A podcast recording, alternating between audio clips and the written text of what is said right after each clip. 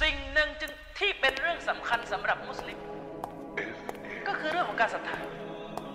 เพราะอิสลามเนี่ยมีความหมายเทียบเท่ากับอีมานเลยและอีมานนั้นมีใจความสำคัญที่สุดในส่วนย่อยของมัน คือการศรัทธา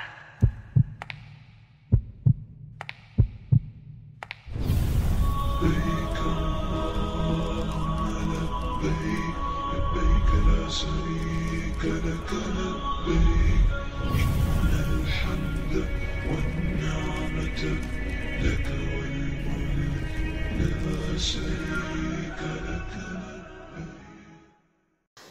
الله الرحمن الرحيم. الحمد لله رب العالمين وبه نستعين ولا حول ولا قوة إلا بالله العلي العظيم والصلاة والسلام على رسول الله وعلى آله وصحبه ومن تبعهم بإحسان إلى يوم الدين. أما بعد อัสสลามุอะลัยกุมวะราะห์มะตุลลอฮิวะบะเราะขอต้อนรับทุกท่านนะครับ เข้า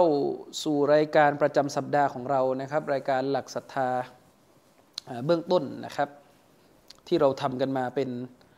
ทุกๆ สัปดาห์นะครับ ตามแต่ลอฮ์จะกำหนดให้เรามีเวลาในการที่จะมาทำนะครับ บางสัปดาห์เนี่ยผมอาจจะไม่ได้ทำด้วยกับการติดภารกิจบรรยายนะครับ แต่ถ้าไม่ติดติดอะไรผมก็จะทำรายการชุดนี้ อยู่เป็นประจำนะครับ ก็ต้องต้องพูดทวนเหมือนกับที่เคยทวนนะครับว่าซีรีส์ชุดนี้เนี่ยผมจัดทำขึ้นมาเนี่ยก็เพื่อที่จะให้พี่น้องที่เป็นมุสลิมเนี่ยได้เรียนรู้พื้นฐานของหลักการศรัทธา โดยภาพรวมของศาสนาอิสลามเนี่ยให้มันถูกต้องนะครับ เพราะว่าชีวิตของมุสลิมเนี่ย ไม่สามารถที่จะดำรงอยู่ได้ถ้าปราศจากซึ่งความเข้าใจในเรื่องหลักศรัทธาหกประการที่เราจะเรียนกันไปในซีรีส์ชุดนี้เนี่ยมันถูกเรียกว่าเป็นอัรการนุลอีมาน หรือในภาษาของคนบ้านเราก็คือรุกลอีมาน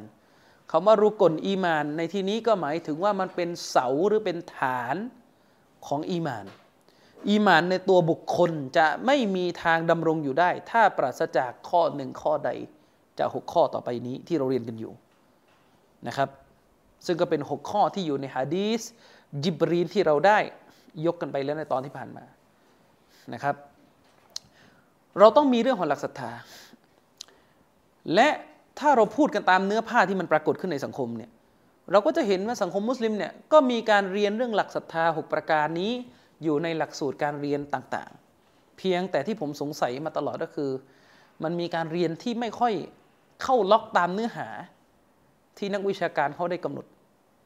เด็กมุสลิมเนี่ยเรียนเรื่องการศรัทธาหกประการนี้เนี่ยตั้งแต่มหนึ่งจนถึงมหกแต่จบออกมาก็งงอยู่ดีว่าตกลงเตาฮีดเนี่ยแบ่งเป็นสามหรือแบ่งยังไงลาอิลาฮิลลอฮ์จริง ๆ แปลว่าอะไร การศรัทธาต่อกำหนดของอัลลอฮ์เนี่ยมันมีองค์ประกอบที่ต้องเชื่ออย่างไร ก็เลยเกิดคำถามว่าเราเรียนกันไปเป็นเวลาถึง 6 ปีเนี่ย มหนึ่งถึงมหกเนี่ยคือเราเรียนอะไร อันนี้ก็ฝากให้คิด ผมก็เลยจัดทำซีรีส์ชุดนี้ขึ้นมานะครับ เพื่อที่จะตอบโจทย์ ในสิ่งที่สังคมมุสลิมเนี่ยจำเป็นที่จะต้องมีในจุดนี้นะครับ แต่อย่างที่เคยบอกไปในเทป หลาย ๆ เทปที่ผ่านมาว่าก่อนที่พี่น้องจะดูซีรีส์ชุดนี้เนี่ยแนะนำพี่น้องที่ยังไม่มีพื้นฐานอะไรมากเลยนะครับ ให้ไปฟังซีรีส์อีกชุดหนึ่งก่อน ซีรีส์ที่มีชื่อว่าอบรมอิสลามแก่ผู้สนใจเนี่ย ไปฟังอันนั้น ไม่ว่าท่านจะเป็นมุสลิมใหม่หรือมุสลิมเดิมที่ไม่เคยเรียนอะไรสักเท่าไหร่เลยเนี่ยไปฟังก่อนนะครับ และหลังจากฟังซีรีส์ชุดนั้นเสร็จก็ค่อยมาฟังซีรีส์ชุดนี้นะครับอินชาอัลลอฮ์ตอนที่แล้วเนี่ยเราจบกันไปตรงการอภิปรายถึงกิ่งก้านสาขาย่อยของอีมานทั้ง 70 กว่าแขนง ถ้ายังจำเนื้อหาได้นะครับ เรายกฮะดีษของท่านนบี มุฮัมมัดสัลลัลลอฮุอะลัยฮิวะสัลลัมนะครับซึ่งเป็นฮะดีษที่ท่านนบีได้ระบุไว้นะครับว่าอีมานเนี่ยนะครับ มีเท่าไหร่ครับสบูนนะบิดอุนวะสบูนชั่วบะนะครับอีมานเนี่ยมี70กว่าแขนงนะครับบิดอุนเนี่ยหมายถึงตั้งแต่ 73 ถึง 79 ตัวเลขในภาษาอาหรับเวลาพูดว่าบิดอุนเนี่ยก็คือ 73 ถึง 79 ก็คือ ท่านนบีได้ระบุไว้นะครับว่า อีมานมี 70 กว่าแขนง และในตอนที่ผ่านมาเนี่ยเราก็ทยอยอธิบายโดยคร่าวๆทีละข้อ ว่าใน 70 กว่าข้อนี้เนี่ยมันมีอะไรบ้าง ที่นับเป็นอีมานของมุสลิมอืมมันมีอะไรบ้างที่เรานับเป็นอีมาน ที่มุสลิมจะต้องมี เชคอับดุลอาซิซบินบาสนะครับรอฮิมะฮุลลอฮ์ เราได้ยกคำพูดเชคบินบาสไปในตอนที่ผ่านมา เชคบินบาสบอกว่าใน 70 กว่าข้อนี้เนี่ยฐานของมันก็คือ 6 ข้อ ฐานของมันก็คือ 6 ข้อ โดยข้อที่ 7 เป็นต้นไปเนี่ยมันล้วนแล้วแต่แตกแขนงมาจาก 6 ข้อนี้ทั้งสิ้น แน่นอนนะครับพี่น้องบรรดาอุลามะเนี่ยพยายามจะศึกษาสังเคราะห์ออกมา อุลามะนี่พยายามจะศึกษาและสังเคราะห์ออกมาว่าทั้ง 70 ข้อนี้มีอะไรบ้าง แน่นอนแหละครับ อุลามะแต่ละท่านเนี่ยก็อาจจะมีการเรียงมีการสรุปเนื้อหาเนี่ยแตกต่างกันไปในรายละเอียดของแต่ละข้อ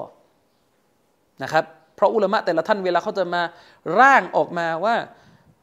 แต่ละข้อมีอะไรบ้างเนี่ยมันจะต้องร่างมาจากฮะดีสทั้งหมดที่เขาจะประมวลมาได้ในศาสนา โดยเป็นฮะดีสที่เขาจะต้องดูว่านบีเรียกการกระทำใดว่าเป็นอีมานบ้าง ซึ่งโอ้โหมันเยอะไงอืมนะครับ แน่นอนอุลามะเนี่ยก็มีการเรียบเรียงแต่ละข้อแตกต่างกันไป แต่ท่านที่มีชื่อเสียงมาก ๆ คนหนึ่งในเรื่องนี้ ก็คือท่านอิมามอัลฮาฟิซนะครับ อบูบักรอัลไบฮักีรอฮิมะฮุลลอฮ์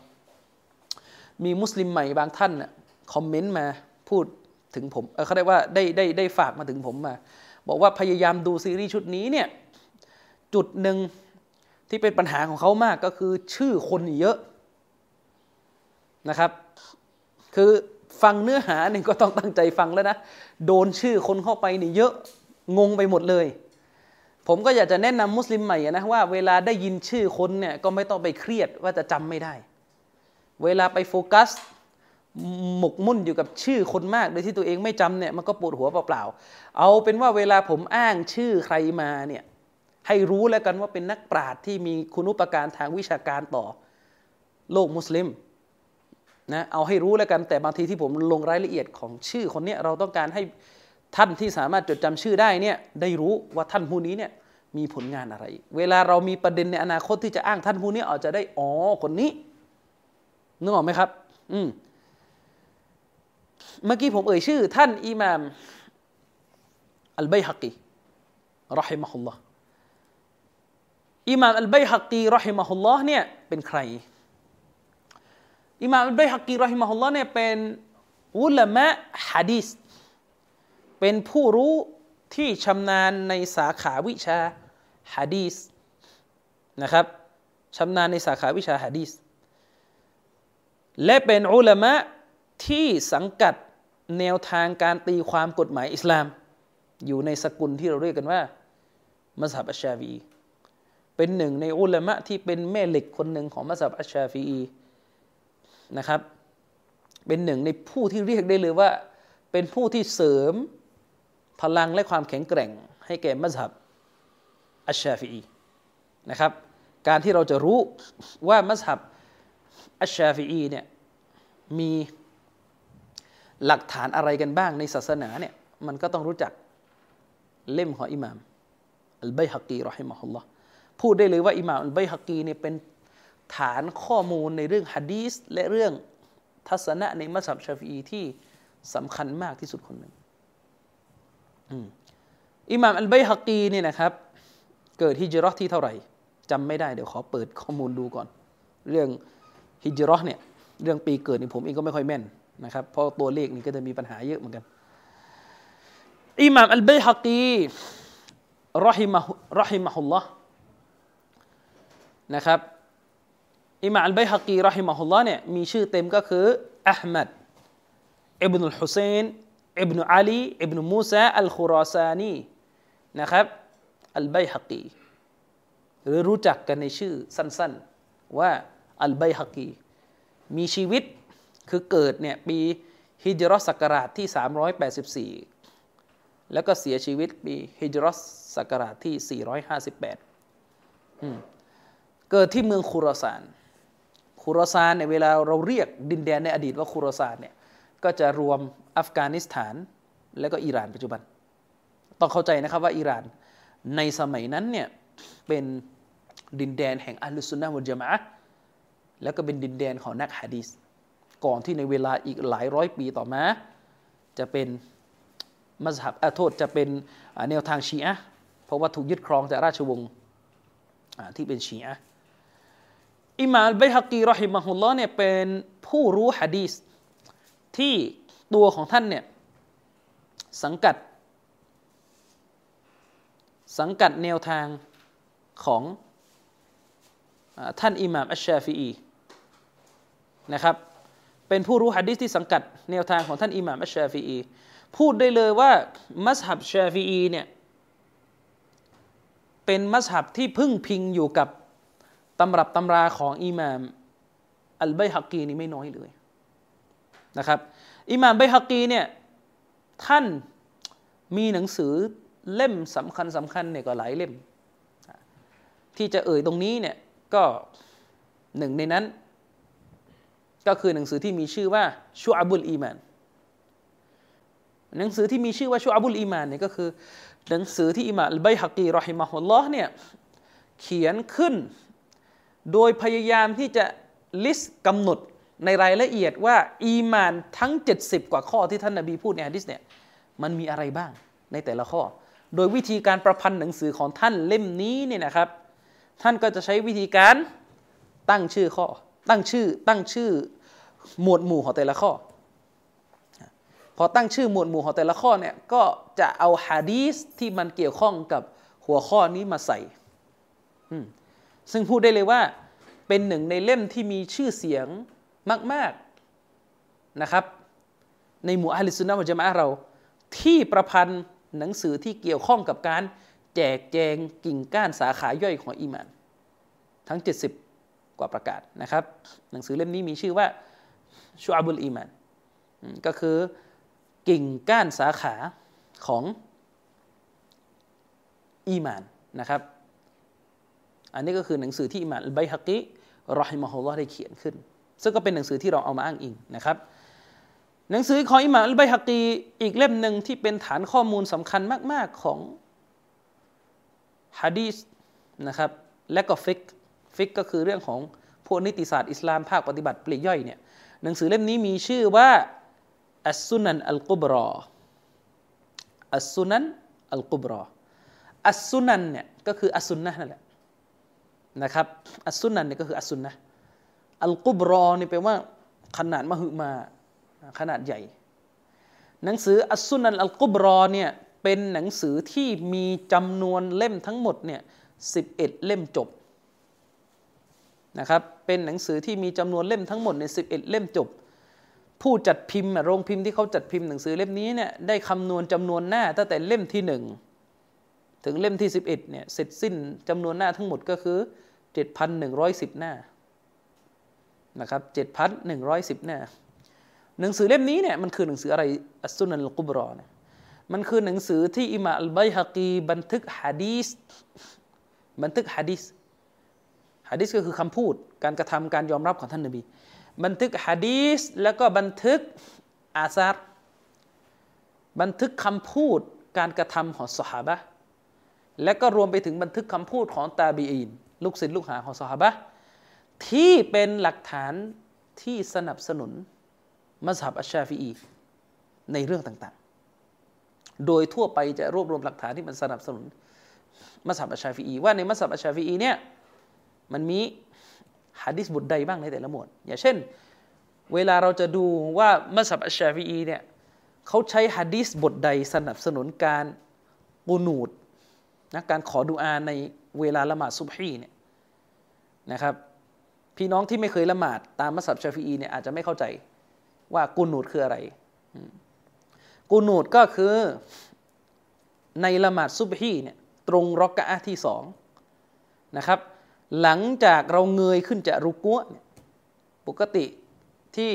สุนนะบ้านเราละหมาดเนี่ยคือเงยขึ้นจากรุกัวก็ไม่ได้ดูอาอะไรเลยนะครับหมายถึงว่าไม่ได้ดูอากูนูดอะไร แล้วก็ลงสุญูดเลย แต่ถ้าเป็นมัสยิดอัชาฟีอีเนี่ยก็จะมีการดูอากูนูดยกมือดูอากูนูดอยู่ช่วงหนึ่งยาวๆเลยนะครับนี่เราเรียกกันว่าดูอากูนูดซึ่งมัสยิดอัชาฟีอีเนี่ยเขาก็จะมีหลักฐานในมัสยิดของเขาที่อิหม่ามไบฮากีเนี่ย บันทึกไว้ เป็นหมวดว่าด้วยการกูนูสุบฮีเลยนะครับ ซึ่งแน่นอนว่าทั้ง 11 เล่มเนี่ยมันไม่ใช่แค่เรื่องนี้อย่างเดียว มันก็ทุกเรื่องอะแหละที่มัสยิดชาฟีเขาเขามีทัศนะกันแล้วเขาใช้หลักฐานอะไร ก็จะอยู่ในหนังสืออัสซุนันกุบรอฉะนั้นคนที่จะรู้จักมัสยิดชาฟีอีอย่างแตกฉานเนี่ยไม่สามารถที่จะข้ามหนังสือเล่มนี้ไปได้ หมายถึงว่าอุลามะระดับบิ๊กในมัสยิดอัชชาฟีอีเนี่ย อุลามะระดับเขาเรียกว่าแม่เหล็กของมัสยิดนะไม่ว่าจะเป็นอิหม่ามอันนาววีไม่ว่าจะเป็นอิหม่ามอิบนุฮะจัดไฮตามี พวกอุลามะที่เป็นคนใหญ่ในมัสยิดที่เขาแตกฉานในมัสยิดเนี่ยเขาจะต้องผ่านฮะดิษและหนังสือพวกนี้หมดแล้วเขาถึงจะรู้ว่าในมัสยิดของเขาเนี่ยมันใช้หลักฐานอะไรอันนี้ก็คือผลงานที่เรียกว่าชิ้นโบแดงที่สุดของท่านอิหม่ามอัลเบฮักีรอฮิมะฮุลลอฮ์แล้วก็จะมี อีกเล่มหนึ่งนะครับ ชื่อหนังสือเล่มนี้มีชื่อว่ามานากิบุชาฟิอีนะครับมานากิบอัชชาฟิอีمناقب الشافعي ถ้าแปลตามภาษานี่ก็คือความประเสริฐต่างๆ ความดีงามต่างๆ ของอิหม่ามอัชชาฟิอีในหนังสือเล่มนี้เนี่ยอิหม่ามเบฮักีเนี่ยจะรวบรวมความเห็นของท่านอิหม่ามอัชชาฟีอีตัวบทคำพูดของท่านอิหม่ามอัชชาฟีอี ส่วนหนึ่งจากเนื้อหาก็คือจะรวบรวมตัวบทคำพูด ของท่านอิหม่ามอัชชาฟีอีที่ท่านได้แสดงทัศนะในเรื่องศาสนา และท่านได้ใช้ฮะดีสบทใดเป็นหลักฐานนะครับในทัศนะนั้นๆ ก็จะเป็นอีกหนึ่งในแหล่งข้อมูลที่จะทำให้เรารู้จักทัศนะของอิหม่ามอัชชาฟีอีจริงๆเนี่ยเขาก็จะกลับมาอย่างหนังสือเล่มนี้ ซึ่งแน่นอนแหละว่าจริงๆเนี่ยมันไม่จำเป็นต้องเรากลับไปหรอก เพราะว่าอุลามะในมัสยิดชาฟีอีไม่ว่าจะอันนาววีหรือใครก็ตามแต่ เขาจะต้องผ่านตากับหนังสือพวกนี้มาหมดแล้วอันนี้ก็ให้เข้าใจพื้นฐานนะครับอะกลับมาที่ หนังสือของอิหม่ามอัลไบฮักีเรื่องที่ท่านได้จำแนกรายละเอียดของอีมาน อิหม่ามอัลไบฮักีรอฮิมะฮุลลอฮ์เนี่ยท่านก็มีหนังสือที่มาลงรายละเอียดว่า อีมานกว่า 70 ข้อ อีมาน 70 กว่าข้อที่ท่านนบีพูดในฮะดีษของท่านเนี่ยมันมีอะไรบ้าง ตามที่ท่าน วินิจฉัยออกมา พร้อมดึงตัวบทมาสนับสนุนนะครับ พร้อมดึงตัวบทมาสนับสนุน ในครั้งที่แล้วเนี่ยเราจบกันไปเนี่ยตรงข้อไหนครับตรงข้อไหน ถ้าจำไม่ผิดน่าจะเป็นข้อที่ 15 เราไล่มาแต่ข้อหนึ่งถึงข้อที่ 15 นะครับ ข้อที่ 15 ก็คือหนึ่งในอีมาน หนึ่งในกิ่งก้านสาขาย่อยของ الإيمان ข้อที่ 15 ที่อิมามอัลไบฮักีرحمه الله ได้ระบุไว้ก็คือالإيمان بوجوب تعظيم النبي وتوقيره ก็คือการที่มุสลิมเนี่ยจะต้องศรัทธาจะต้องเชื่อว่าเป็นข้อบังคับในศาสนา ที่กำหนดให้มุสลิมนั้น เทิดทูนและก็เทิดเกียรติท่านนบี เชิดชู เทิดเกียรติท่านนบี นี่เป็นข้อบังคับของศาสนา ไม่อนุญาตให้มุสลิมคนหนึ่งดำรงสถานะเป็นมุสลิม โดยปราศจากการยกย่องเชิดชูท่านนบีมุฮัมมัดสัลลัลลอฮุสลัมไม่อนุญาตโดยเด็ดขาด อืม ฉะนั้นมันอัตโนมัติ ถ้าเราพูดว่าวาจิบ เป็นข้อบังคับ เหนือมุสลิม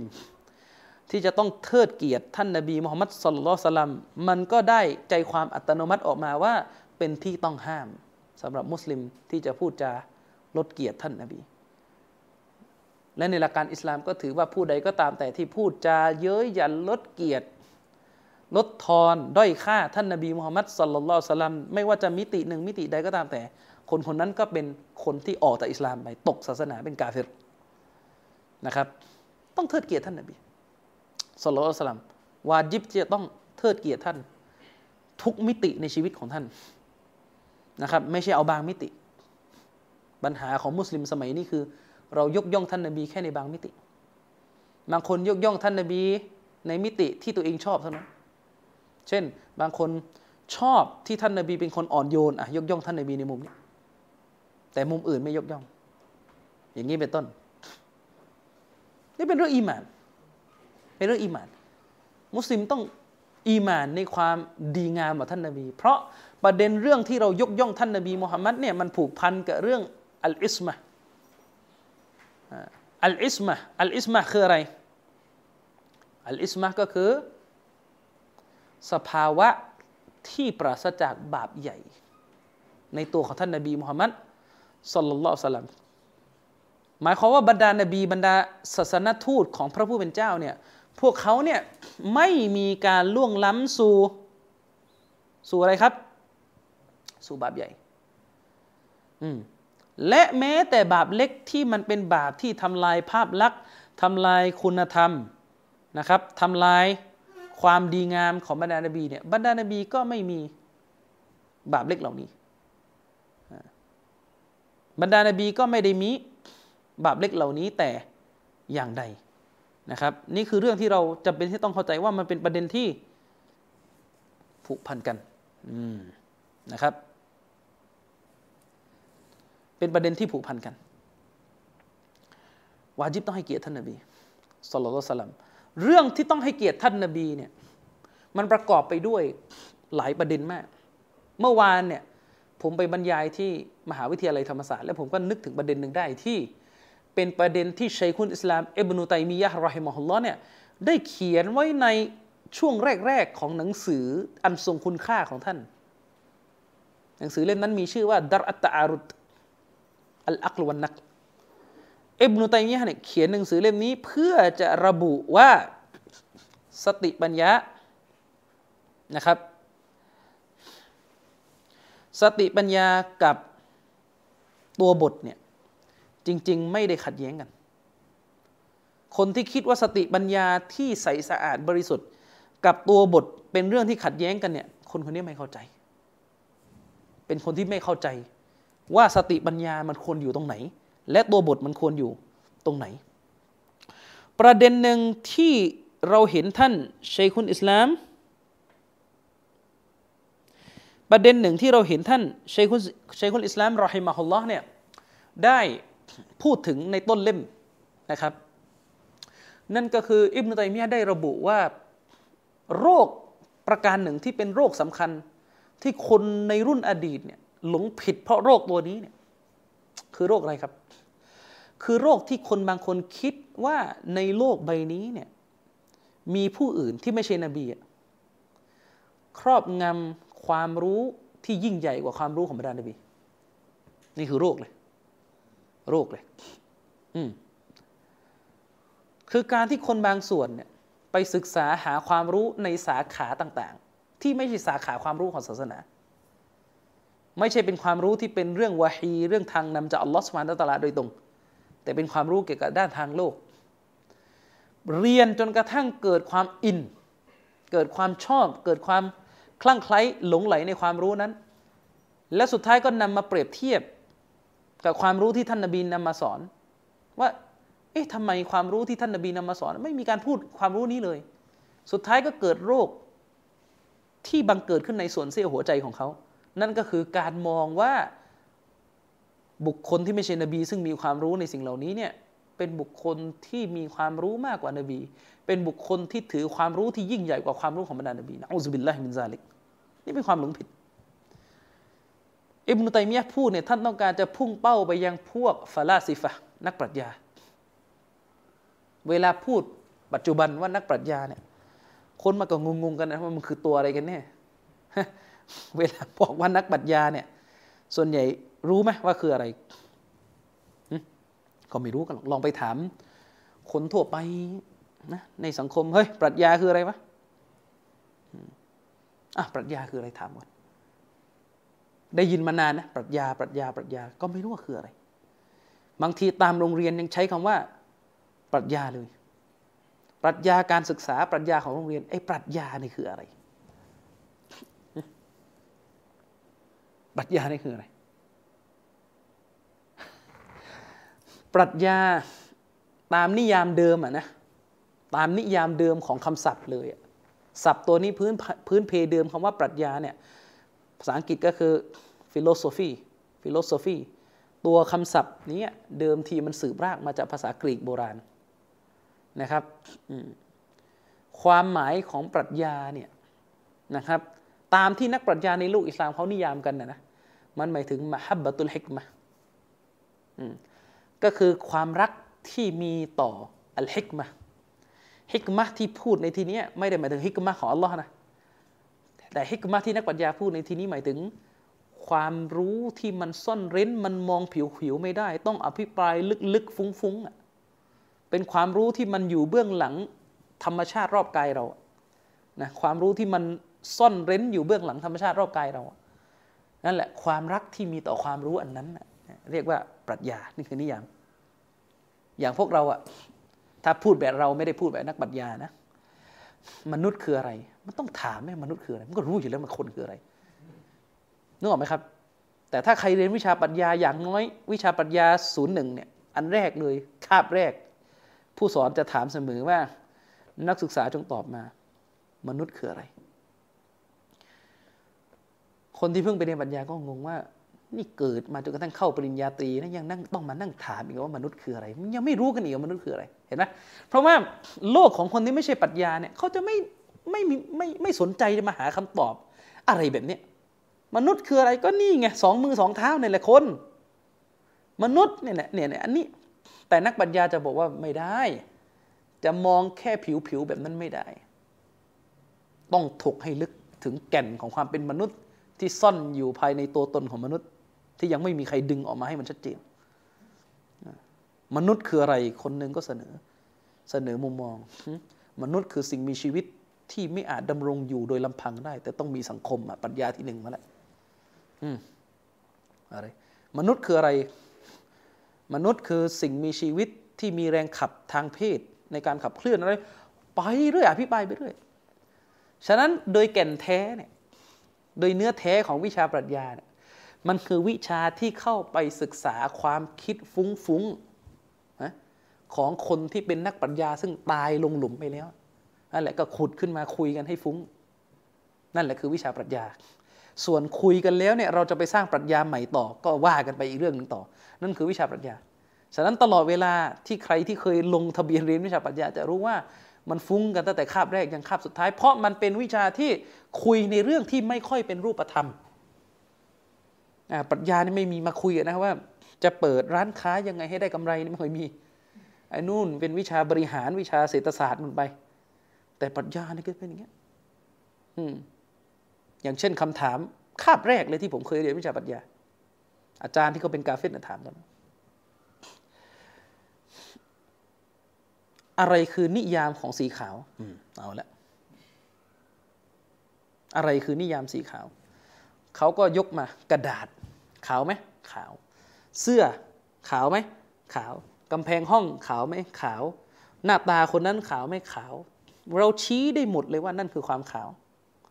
ทั้งทั้งที่มันไม่เหมือนกัน แสดงมันมีกรอบของความขาวอยู่ ในหัวสมองเรา พอนึกออกไหม มันมีแบบมันมีกรอบของความขาวอยู่ที่ทำให้เรารู้กันว่า แบบนี้เราเรียกว่าขาว แบบนี้ไม่ขาว แบบนี้ขาว พอนึกออกไหมแล้วกรอบตรงนั้นน่ะมันอยู่ตรงไหนเริ่มแล้วเริ่มลอยแล้วเริ่มฟุง้งฟุ้งแล้วไอ้กรอบที่วัดว่าอะไรคือความขาวนี่มันอยู่ไหน ยิ่งไปกว่านั้นเขาจะถามว่ามนุษย์เกิดมา มนุษย์รู้จักสีขาวก่อน แล้วก็สร้างกรอบในหัว หรือมนุษย์รู้จักกรอบความขาวอยู่ในหัวมาก่อน แล้วไปรู้จักสีขาวทีหลังในเริ่มฟุ้งแล้วนักศึกษาจงอภิปรายมาสองหน้า A4 ในข้อสอบจงตอบมาอย่างนั้นอะใช่ไหมว่าตกลงเนี่ยความขาวเนี่ยในนิยามที่อยู่ในหัวเราเนี่ยมันมาทีหลังหรือมันมาติดกำเนิดมาเออมันก็แล้วแต่ว่าเราจะไปยืมทฤษฎีใครมาตอบอะทฤษฎีโลกแห่งแบบนักปัญญากลุ่มหนึ่งบอกว่ามนุษย์เราเนี่ยมันมีโลกที่เป็นแบบอยู่ในหัวสมองเราอยู่แล้วว่าแบบไหนคือ คือความขาว อะไรประมาณนี้นะมันก็แต่ฟุ้งไปเรื่อย นี่เขาเรียกว่าในอดีตเนี่ยคือวิชาปรัชญา ทีนี้ไอ้ปรัชญาที่มันอันตรายต่อหลักศรัทธาของอิสลามเนี่ยก็คือปรัชญาที่เข้าไปอภิปรายว่าอัลลอฮ์เป็นอย่างไรนี่แหละอภิปรายเรื่องอะไรไม่อภิปรายดันมาอภิปรายเรื่องพระผู้เป็นเจ้า ทั้งทั้งที่เรื่องพระผู้เป็นเจ้าเนี่ยต้องรอตัวบทระบุว่าพระองค์ทรงมีลักษณะอย่างไร ไม่ใช่ไปใช้นักปัญญาพิปรายนะครับเชคุลอิสลามอิบนุตัยมียะห์รอฮิมะฮุลลอฮ์เนี่ยได้ระบุนะครับได้ระบุไว้ในตอนต้นของหนังสือของท่านที่ผมยกไปเมื่อกี้ชื่อหนังสือนะอิบนุตัยมียะห์ได้ระบุเลยนะครับว่ามันมีกลุ่มคนคือเป็นมุสลิมอะนะในอดีต มีกลุ่มคนที่คลั่งไคล้วิชาปรัชญาจนกระทั่งยอมทิ้งคำพีของอัลลอฮ์ไว้ ยอมทิ้งการเชื่อมั่นศรัทธาต่อคำพีของอัลลอฮ์ไป ยอมทิ้งการเชื่อมั่นต่ออัสซุนนะไป และหันไปยึดมั่นกับปรัชญา โดยคนเหล่านี้มีส่วนเสี้ยวความเชื่อที่ชั่วร้ายอยู่ในใจ นั่นคือการเชื่อว่านักปรัชญาเนี่ยมีความรู้เยี่ยมยอดกว่าความรู้ของนบีนะอูซบิลละอืมไม่ว่าจะพูดออกมาตรงๆ หรือพฤติกรรมโดยอ้อมก็ตามแต่ เชื่อว่านักปรัชญาเนี่ยมีความรู้มากกว่านบี เชื่อว่านักปรัชญาเนี่ยฉลาดกว่านบี เชื่อว่าความรู้ของนักปรัชญาเนี่ยเยี่ยมยอดกว่าความรู้ของบรรดานบี ความรู้ของบรรดานบีมีแต่เรื่องห้ามไหวกูโบ มีแต่เรื่องห้ามศิลศาสตร์โอ้โหแต่เวลาดูความรู้นักปรัชญาเนี่ยแก่นแท้ของสรรพสิ่งใช่ไหมดูแล้วฟุ้งเหมือนศาสตราจารย์ในมหาลัยพูดนะยิ่งพูดยิ่งไม่รู้เรื่องตาลอยเนี่ยเคยฟังไหมเวลาเขาอภิปรายทางปรัชญายิ่งปรัชญาการเมืองนี่งงมากเลยนะ พลวัตของการเคลื่อนไหว อะไรแบบเนี้ยฟังแล้วก็งงมากพลวัตเออเปิดพจนานุกรมอีกแปลว่าอะไรเนี่ยเออใช่ไหมชาวบ้านเวลาเข้าไปฟัง อืมนะครับ อันนี้คือเรื่องนักปรัชญา ในสมัยอดีตเนี่ยมีกลุ่มคนที่คลั่งไคล้ปรัชญาจนกระทั่งทิ้งกุรอานไปคำว่าทิ้งกุรอานในที่นี้หมายถึง เข้าไปตีความกุรอานจนกระทั่งเสียหายหมด เพื่อจะเอากุรอานให้มาสอดรับกับปรัชญา อืม นี่คือลักษณะหนึ่งของการไม่ได้เทิดเกียรตินบี ถ้ายังมีลักษณะแบบนี้อยู่ในใจเนี่ยไม่เรียกว่าเทิดเกียรตินบี ต่อให้จัดเมาลิดสักร้อยรอบก็ไม่ใช่เทิดเกียรตินบี ไม่มีประโยชน์อะครับ ไม่มีประโยชน์หรอกครับ ถ้าบอกว่าตัวเองเนี่ยรักนบีนะเล่าประวัตินบี แต่เวลาให้เชื่อเนี่ยเชื่อตามปรัชญาไม่เชื่อตามนบี นบีสอนสาวกของท่านให้เชื่ออย่างไร ไม่เอา มองว่ามันทำไมมันดูง่ายจังมันดูแบบผิวๆมันดูพื้นๆมากเลยไม่ได้ มันต้องซับซ้อนนี่ยมันต้องซับซ้อนแบบปรัชญาอย่างเงี้ยมันก็เลยเป็นปัญหา เช่นเดียวกันคนสมัยปัจจุบันของเรา มนุษย์สมัยปัจจุบันของเราเนี่ย ก็ยังมีอีกหลายคนที่มีลักษณะความป่วยไข้แบบนี้ ไปเรียนรู้ศาสตร์ต่าง ๆ ที่เป็นศาสตร์ทางด้านดุนยา และเป็นศาสตร์ที่มาจากน้ำมือของคนกาเฟตด้วย หมายถึงว่าศาสตร์เหล่านี้เนี่ย ผู้ชำนาญการผู้ร่างความรู้ ผู้ต่อยอดค้นคว้าผลิตตำราออกมาให้ชาวโลกอ่านเนี่ยมันคือคนกาเฟตอ่านความรู้เหล่านี้จนกระทั่งเกิดการอิน และหันมาดูแคลนหลักการศาสนา หันมาดูแคลนหลักการศาสนา เด็กมุสลิมเวลาคุณไปเรียนปรัชญาการเมือง ลองตั้งคำถามกับตัวเองดูว่าเวลาเรียนฮะดีสนบี ที่นบีพูดถึงเรื่องการปกครองตามสุนนะของท่าน กับเวลาเรียนปรัชญาการเมืองเนี่ยความรู้สึกมันไปทางไหน ความรู้สึกว้าวมันอยู่กับอันไหน ถ้าคุณรู้สึกว่าคุณเรียนปรัชญาของคาร์ลมาร์กซ์เรียนปรัชญาของแม็กซ์เวเบอร์พวกนี้เป็นนักปรัชญาการเมืองนะเรียนปรัชญาของใครก็ตามแต่ในโลกตะวันตก แล้วคุณรู้สึกว้าวโอ้สุดยอดมาก เบิกเนตรต้องลงถนนประท้วงแล้วเฮ้ยออกไปเรียกร้อง การแก้ไขกฎหมายแล้วก็ตามแต่ แต่พอหันมาดู ฮะดิษนบีแล้วรู้สึกเซ็งรู้สึกโอ้ทำไมมันเดิมเดิมไม่มีอะไรเปลี่ยนแปลง อันนี้มันนี่ไม่ใช่การเทิดทูนหรือรักนบีแน่นอนนะพูดง่าย ๆ คือถ้าอ่านฮะดิษนบีแล้วไม่อิน แต่อ่านปรัชญาแล้วรู้สึกอิน รู้สึกหลงไหล รู้สึกเบิกเนตรรู้สึกอะไรก็ตามแต่ คุณกำลังจะยกมนุษย์คนอื่นเหนือท่านนบีอยู่ ไม่ว่าคุณจะพูดตรงๆ หรือไม่พูดตรงๆ แต่พฤติกรรมคุณมันไปทางนั้นนั่นคือสิ่งที่ต้องระวัง ผมเลยบอกนะว่า ปัญหาของเยาวชนมุสลิมณทุกวันนี้ความน่ากลัวของเยาวชนเหล่านี้เยาวชนมุสลิมนะที่บอกว่าตัวเองนี่เป็นเยาวชนรุ่นใหม่ ต้องหาความรู้กว้างขวางเบิกเนตรสติสมองของเขาเปิดกว้างอะไรต่อมีอะไรเนี่ยสำนวนวัฒกรรมแบบเนี้ยเยาวชนเหล่านี้เนี่ยนะ99%ของพวกเขาอัลกุรอานยุสที่ 30 พวกเขาก็ไม่เคยอ่านคำอธิบายจนหมด อย่าว่าแต่อ่านทั้งเล่ม ยุสที่ 30เนี่ย ก็ไม่เคยหมด อย่าว่าแต่ยุดสามสิบแล้วครับ ผมท้าเลยนะ ครึ่งหนึ่งของพวกเขาเนี่ยแม้แต่ฟาติฮะก็ไม่เคยศึกษา ตับซีดนะ แม้แต่อัลฟาติฮะในสุรอัลฟาติฮะเนี่ยก็ไม่รู้ว่าอธิบายยังไงนะครับ ถ้ารู้เนี่ยคงไม่โน้มเอียงไปยังวาทะของแกนนำบางกลุ่ม ที่มันขัดกับสุรอัลฟาติฮะหรอครับนะมุสลิมมาอ่านสุรอัลฟาติฮะมาตั้งแต่เกิด อ่านมาตั้งแต่เกิดไวริลมักดูบิอะลัยฮิบวะลบบอลลีนใช่ไหมอัลลอฮ์เนี่ยให้เราขอดุอาต่อพระองค์ ให้เราอยู่บนหนทางของผู้ที่พระองค์ทรงประทานความโปรดปราน ไม่ใช่หนทางของผู้ที่พระองค์กริ้ว และผู้ที่หลงผิด อ่านกันมาตลอด แต่ไม่รู้เลยว่าหนทางของผู้ที่ถูกกดกริ้วที่เป็นเป้าหมายในการอธิบายของบรรดาสหาบะคือใคร อัลมักดูบิอะลัยฮิม ผู้ที่ถูกอัลลอฮ์โกรธกริ้วในองค์การนี้ หมายถึงยะฮูดวะลัดดอลีนหมายถึงนัสอรอนะครับ อ่านมาตลอด แต่ไม่ได้เข้าใจเลยว่าเป้าหมาย ที่อุลามะได้อธิบายออกมาเนี่ยคือใคร เวลาไปติดตามประเด็นการเมืองร้อนในตะวันออกกลาง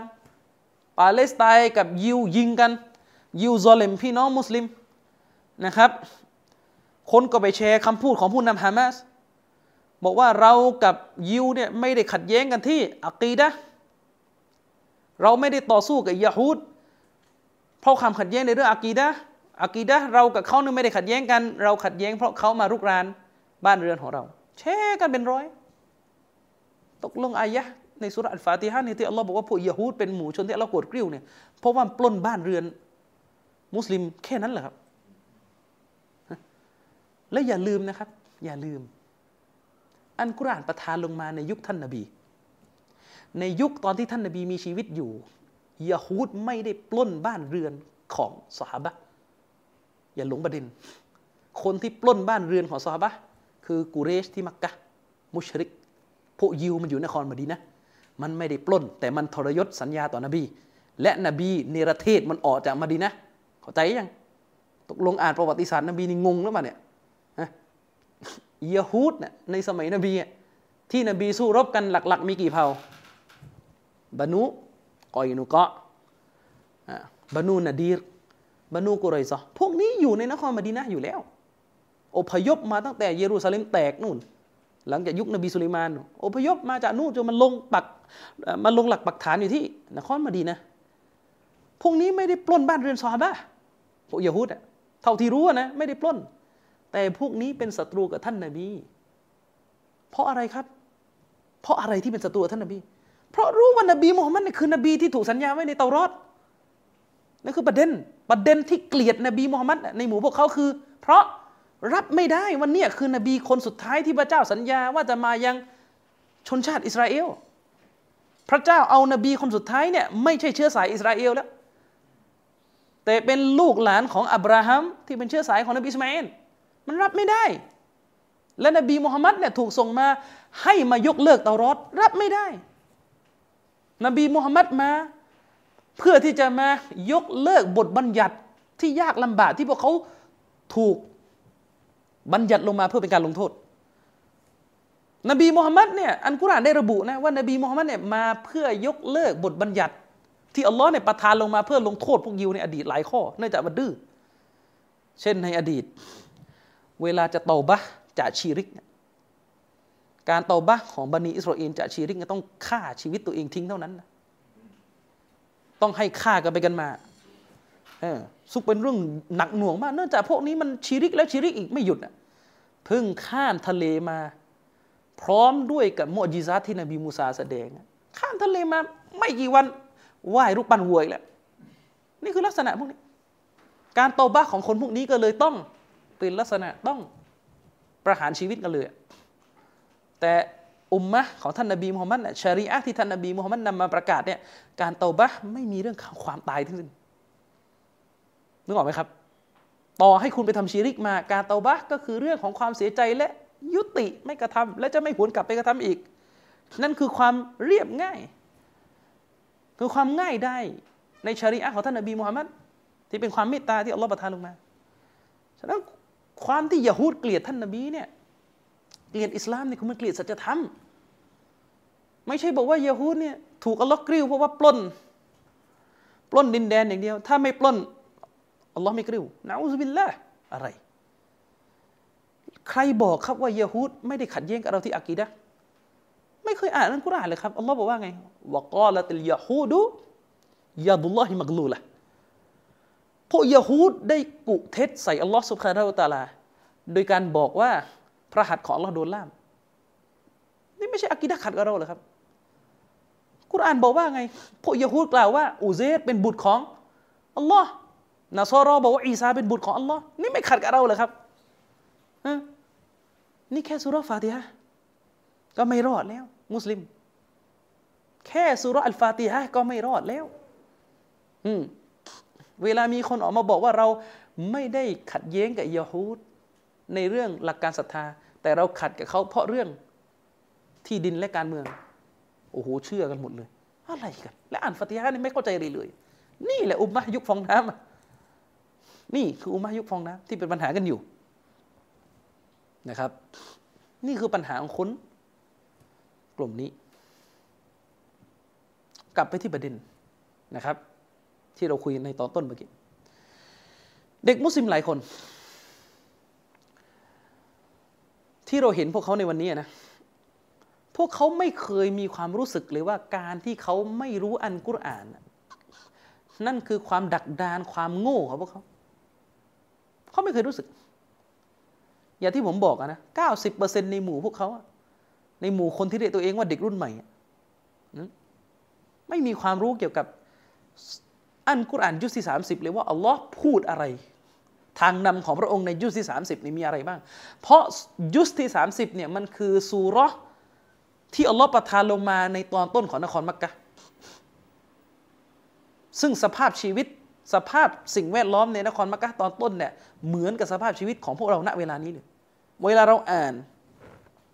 เวลาเราอ่าน ตับซีดอ่านที่อุลามะเขาอธิบาย เกี่ยวกับซูรอ ในยุคที่ 30เนี่ยมันจะเห็นเลยว่ามันคือสิ่งที่กำลังเป็นปัญหาอยู่ในชีวิตของพวกเราณเวลาสิ่งที่อัลลอฮ์เตือนสิ่งที่อัลลอฮ์เรียกร้องให้มนุษย์ละทิ้งต่าง ๆ ในสุรที่อยู่ในยุคที่ 30 มันคือสิ่งที่อยู่ในวิถีชีวิตของมุสลิมอยู่ณเวลานี้ประเด็นก็คือความน่ากลัวของกลุ่มคนที่ไปกินบริโภคความคิดที่มันเป็นภัยต่ออิสลาม เขาไม่เคยคิดว่าการที่เขาไม่รู้อันกุรอานเนี่ย มันคือการที่เขาโง่ มันคือการที่เขาเนี่ยจะมีกระบวนการมองโลกที่เบี้ยว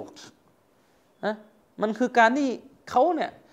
มีปัญหาในเรื่องการเข้าใจโลก เขาไม่เคยคิด แต่เขากลับคิดว่าถ้าเขาเนี่ยไม่ทันไปอ่าน หนังสือเล่มนี้ที่เป็นกระแสอยู่ ไม่ไปทันอ่านเว็บนั้น พวกปีการเมืองนั้นๆน่เขาจะไม่เบิกเนตร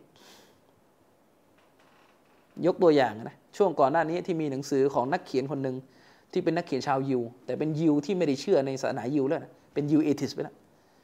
หนังสือที่มีชื่อว่า Sapiens เนี่ยเขียนโดยศาสตราจารย์ด้านประวัติศาสตร์ยูวาลฮารารีเนี่ยนะครับ Sapiens เป็นเหมือนกับหนังสือของพวกเด็กที่เคลมตัวเองว่าเบิกเนตรนะนะอ่านกัน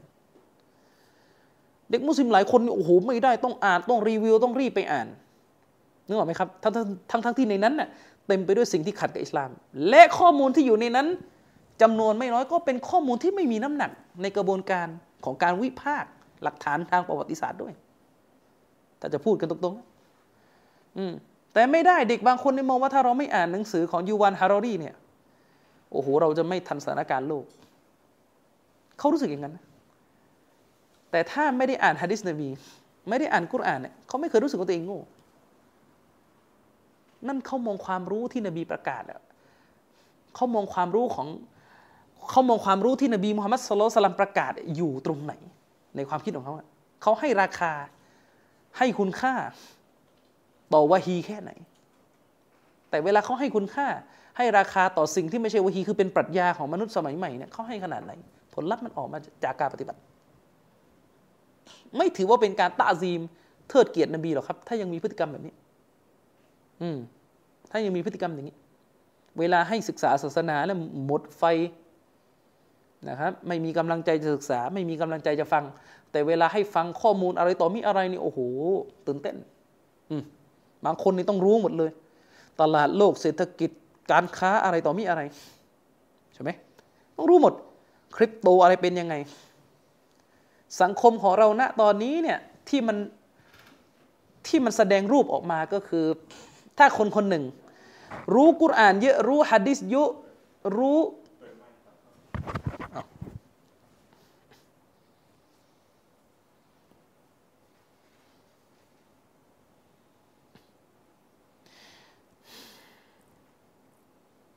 สังคมของเราณเวลานี้เนี่ยมันมีคนประเภทนี้อยู่จริง ก็คือคนคนหนึ่งเนี่ยถ้ารู้กุรอานเยอะรู้ฮะดิษเยอะรู้ตำรับตำราศาสนาเยอะรู้เรื่องฟิกฮ์เยอะ แต่ถ้าไม่รู้ว่าคริปโตคืออะไรนะถ้าไม่รู้ว่าคริปโตคืออะไร ถ้าไม่รู้ว่าเมตาเวิร์สคืออะไรเนี่ย ก็จะโดนตั้งคำถามว่านี่อยู่ยังไง จริงไหม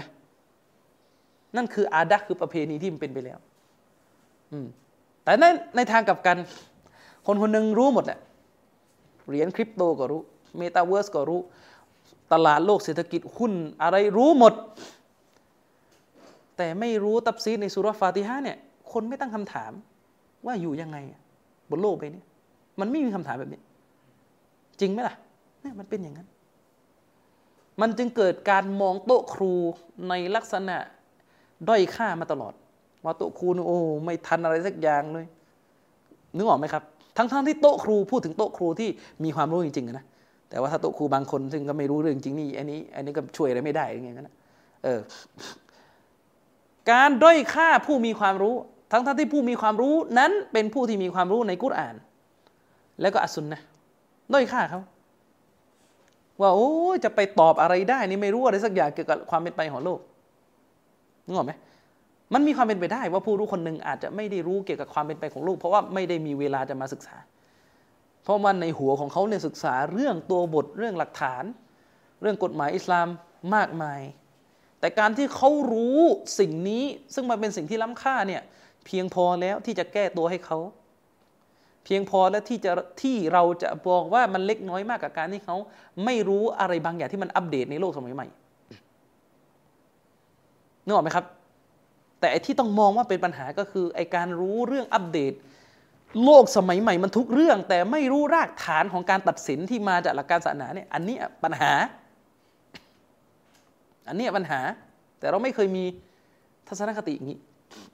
เพราะมันย้อนกลับไปที่หลักใหญ่ก็คือ เราไม่ได้ให้เกียรติต่อความรู้ต่อตัวท่านนาบี อย่างที่ควรจะเป็น อย่างที่ต้องเป็น เรายกย่องความรู้ของมนุษย์ที่ถูกคิดค้นต่างๆมา ตลอดนะครับ นี่บางคนอะไรเห็นจะมีบอลโลกใช่ไหมมียัง อะไรอะไรจะมีบอลโลกอะไรที่กาตาร์กันต้องอัปเดตต้องรู้หมดนะสนามบอลที่กาตาร์อะไรเป็นอย่างไรแบบไหน ต้องรู้ต้องทันหมดเกมนี้ใครอะไรต่อมีอะไร นี่ถ้าคนคนหนึ่งบอกว่ายังไม่รู้เลยว่าจะมีบอลโลกนี่โอ้โหเป็นไงคนก็จะมองมึงไปอยู่ไหน ผมเองเนี่ยเพิ่งจะรู้ว่าเขาจัดบอลโลกนี่เมื่อวานซืนเมื่อวานซืนเพิ่งรู้ว่าเอา้าบอลโลกมาแล้วรู้จากไหนรู้เพราะว่ามีคนโพสในเฟซ ว่าบอลโลกจัดที่กาตาแล้วก็มีการแปะฮัดดีสแถวแถวที่แข่งบอลอะประมาณนั้นมั้งไม่แน่ใจว่าแปะตรงสนามบอลหรือตรงไหนอันนี้ไม่รู้อะแต่ว่า รู้เพราะว่าจากเพจศาสนาอีกที ไม่ได้รู้เพราะว่าข่าววงการบอลหรืออะไรนะเออแล้วก็รู้เพิ่มว่าเออกาตาเชิญดรสากิดไนไปบรรยายกะจะใช้โอกาสนี้ด่าวะไปด้วยเออ แต่ก็คือเพิ่งรู้ไม่เกินเมื่อวานซืนประมาณช่วงวันศุกร์ประมาณนะก็ถือว่าช้านะคนอื่นเขารู้กันนานแล้วแน่นอนเราบางคนนี่อัปเดตหมด แต่สิ่งที่ไม่เคยอัปเดตมาตลอดก็คือฮะดิษใหม่ รู้ล่าสุดเมื่อไหร่ฮะดิษบทใหม่ที่รู้ล่าสุดในเมื่อไหร่คือ ไม่นับฮะดิษบทเก่าที่รู้มาแล้วนะไอ้บทใหม่ที่อัปเดตล่าสุดเนี่ยเมื่อไหร่ จำไม่ได้แล้ว เพราะไม่ได้อัปเดตมานานเนี่ยเราไม่เคยมีการคิดเลยว่ามันเป็นปัญหาของชีวิตเราว่าเราอยู่ยังไงเนี่ยถึงไม่ได้อัปเดต ความรู้เกี่ยวกับกุรอาน เกี่ยวกับฮะดิษใหม่ ๆ เลย อันนี้ฝากให้คิดนะครับ ว่าทั้งหมดทั้งหลายเนี่ยมันย้อนกลับไปยังข้อนี้เลยครับ คือเราเนี่ยยกย่องเทิดทูน เชิดชูท่านนบีแค่ไหน นี่คือประเด็น นะครับ นี่คืออีมานข้อที่ 15 ที่อิหม่ามอัลบัยฮักีรอฮิมะฮุลลอฮ์ได้ระบุไว้ ข้อที่ 16 นะครับ ซึ่งก็น่าจะพูดไปแล้วในตอนที่ผ่านมา ก็คือเหนียวแน่น เขาเรียกว่าหนักแน่นในเรื่องศาสนา แม้กระทั่งถูกโยนเข้าไปในกองไฟเนี่ยก็จะไม่ทิ้งศาสนาไปเป็นผู้ปฏิเสธหรือไม่ เราอภิปรายไปเรายกตัวอย่างเรื่องฮะดีษเด็กชายหนุ่ม ที่ยอมตายเพื่อที่จะทำให้ประชาชนในเมืองเห็น ว่าศาสนาของอัลลอฮ์นี่คือสัจธรรม อันนี้เป็นหนึ่งในฮะดีษที่ท่านนบีได้เล่าให้ฟังถึงเหตุการณ์ที่เกิดขึ้นในอุมมะสมัยก่อน นี่คือข้อที่ 16 ข้อที่ 17 ข้อที่ 17 นะครับ ก็คือเรื่องของการแสวงหาความรู้ การแสวงหาความรู้ก็เป็นอีหมานอย่างหนึ่ง และฮะดีสเกี่ยวกับความประเสริฐ ของการแสวงหาความรู้เนี่ยมันก็เยอะนะครับเยอะอิหม่ามบะฮักกีก็จะนำฮะดิษเกี่ยวกับสิ่งเหล่านี้มาบันทึกไว้นะครับ ข้อที่ 18นะครับ ส่วนหนึ่งจากอีมาน ก็คือการเผยแพร่ความรู้ การเผยแพร่ความรู้เนี่ยทุกคนสามารถมีส่วนร่วมในการเผยแพร่ความรู้ได้ คนมีความรู้อะเผยแพร่ความรู้ด้วยการเขียนและการสอน แต่คนไม่ใช่อุลามะไม่ใช่ผู้รู้สามารถเผยแพร่ความรู้ได้ด้วยกับกระบวนการอื่น ไม่ว่าจะเป็นการซื้อตำรับตำรา เอาไปให้คนอื่นได้ศึกษา การร่วมทุนนะครับสนับสนุนด้านการเงินแก่กระบวนการตีพิมพ์เผยแพร่วิชาการ หรือแม้กระทั่งทำคลิป หรืออะไรก็ตามแต่ ฉะนั้นการเผยแพร่ความรู้เนี่ยอย่าไปเข้าใจผิดว่ามันจำกัดเฉพาะผู้มีความรู้ ทุกคนจะมีส่วนในการช่วยเผยแพร่ความรู้ตามความสามารถของตัวเองนะครับ อันนี้คือประเด็นที่ทุกคนเนี่ยจะต้องตระหนักเสมอ เผยแพร่ความรู้และไม่ขัดขวางการเผยแพร่ความรู้ อันนี้สำคัญ ไม่ใช่ว่าโอ้โหถ้าแนวทางนี้เนี่ยจะเผยแพร่ความรู้เนี่ยแต่มันขัดกับนโยบายทางการเมืองเราต้องบล็อกอันนี้ไม่ใช่ อันนี้ไม่ใช่ส่วนหนึ่งจากอีมานนะครับ ข้อที่ 19ตาซีมุลกุรอานอัลมาจีดเทิดทูนคำพีอัลกุรอาน เชิดชูคำพีอัลกุรอาน ยกย่องคำพีอัลกุรอานนะครับบิตาอัลลุมิฮิวะตาลีมิด้วยการศึกษาอัลกุรอาน และการสอนอัลกุรอานนะครับเทิดทูนอัลกุรอานด้วยการศึกษา อัลกุรอาน และก็ด้วยการสอนออกไป ศึกษาก่อน พอเราศึกษาจนเข้าใจแล้วเราก็สอนคนอื่นต่อ นี่ก็คือส่วนหนึ่งจากอีมานข้อที่ 19 นะครับ เชิดชูอัลกุรอาน อย่างที่บอกไปเมื่อกี้การเชิดชูอัลกุรอานเนี่ยก่อนอื่นใดก็คือคุณจะต้องคิดว่าทางนำในอัลกุรอานเนี่ยคือความรู้ที่ล้ำค่าที่สุดบนหน้าแผ่นดินนี้ ไม่มีความรู้ใดจะมาแทนอัลกุรอานได้ และถ้าฉันไม่รู้กุรอานอย่างละเอียดเนี่ย ฉันโง่แน่ฉันตาบอดแน่ฉันงี่เง่าแน่ฉันดักดานแน่เออ ถ้าคุณมีความคิดความรู้สึกแบบนี้อยู่ในตัวเนี่ย มันก็ยังดี มันก็คือสัญญาณดี ที่ชี้ว่าคุณให้ความสัมพันธ์อัลกุรานนะครับ แต่ถ้าคุณไม่ได้รู้สึกเลยว่าการไม่รู้กุรานของคุณเนี่ยมันเป็นเรื่อง มันเป็นเรื่องที่ทำให้คุณเนี่ยคู่ควรต่อคาว่าคนโง่อะเรื่องใหญ่ละถ้าเป็นอย่างนั้นนะครับ ข้อที่ยี่สิบนะครับ อัลอีมานก็คือการรักษาความสะอาด รักษาความสะอาดอืมรักษาความสะอาดนะครับ ในฮะดีษของท่านนบีบทหนึ่งอัตตูฮูรนะครับชัตรุลอีมาน การทำความสะอาดนจิสเนี่ยคือครึ่งหนึ่งของอีมานฮะดีษนี้น่าจะเคยได้ยินกัน การทำความสะอาดนจิส คือครึ่งหนึ่งของอีมานนะครับ ข้อที่ 21 อันนี้แน่นอนนะครับ ก็คือละหมาดห้าเวลา อันนี้ก็จะใช้เรื่องของรุกลอิสลามทั้งห้าข้อเข้ามาล้วข้อที่ 22 จ่ายทานบังคับสกัดนะครับจ่ายทานบังคับ ข้อที่ 23 ถือสินอด ข้อที่ 24 ยติกาฟรู้จักกันว่ายติกาฟคืออะไรนะครับยติกาฟก็คือการที่คนคนหนึ่งปลีกตนออกจากสังคม เข้าไปพำนักและทำศาสนกิจเงียบๆอยู่ไหนมัสยิดก็คือละทิ้งการใช้ชีวิตไปทำกิจกรรมนู่นกิจกรรมนี่ในสังคมอะละทิ้งการไปซื้อขายไปนู่นไปนี่ไปนั่น แล้วก็มาอยู่ในมัสยิดเพื่อทำศาสนกิจอ่า โดยมากที่สังคมเรามักจะกระทำกัน ก็คือการเอติกาฟในช่วงท้ายของเดือนรอมฎอนนะครับเพราะมันก็มีหลักฐานในศาสนาที่ส่งเสริม การเอติกาฟในช่วงเวลาดังกล่าว ข้อที่ 26ยิฮาดการต่อสู้เพื่อทำให้ศาสนาของอัลลอฮ์ประจักษ์ขึ้นบนหน้าแผ่นดินนี้ ไม่ว่าจะวิธีการใดก็ตามแต่ ข้อที่ 27 อันนี้ก็สำคัญ นะครับ คือการผูกพันสารสัมพันธ์กันฟีสบิลิลละในหนทางของอัลลอฮ์หมายถึงการที่เราเนี่ยเชื่อมโยงผูกพันอืมเชื่อมโยงผูกพันในเรื่องใดในประเด็นใดกับใครก็ตามแต่ โดยเป็นไปตามหนทางของอัลลอฮ์นั่นก็คืออีมาน นั่นหมายความว่าการคบมั่ว การอินเรื่องอะไรต่อมีอะไรด้วยกันแบบมั่วๆไม่ได้ดูหลักการศาสนาเลยเนี่ย อันนี้ไม่ใช่อีหมานครับชอบอยู่แก๊งนี้ เพราะว่าอินเรื่องบอลเหมือนกัน อันนี้ไม่ใช่อีหมานอินเรื่องมอไซค์เหมือนกันนี่ไม่ใช่อีหมานนะครับ การที่เราเนี่ยเชื่อมโยงกับใครโดยมีประเด็นหนึ่งนะครับ ที่มันเป็นในเรื่องหนทางของอัลลอฮ์แล้วเราก็เชื่อมกันเนี่ย อันนั้นแหละคือสัญลักษณ์ของการ มีอีมานอยู่ในตัว อืมข้อที่ 28 ที่มาอัลบฮกีได้หยิบมาเป็นรายละเอียดของอีมาน ก็คือการยืนหยัดต่อสู้กับข้าศึก อันนี้ในกรณีที่เกิดสงครามตามหลักการศาสนายืนหยัดต่อสู้กับข้าศึก และก็ไม่หนีทัพ ระหว่างเกิดศึกไม่หนีทัพการหนีทัพเป็นบาปใหญ่ เคยมีคนพูดตลกนะ มีบางคนบอกว่า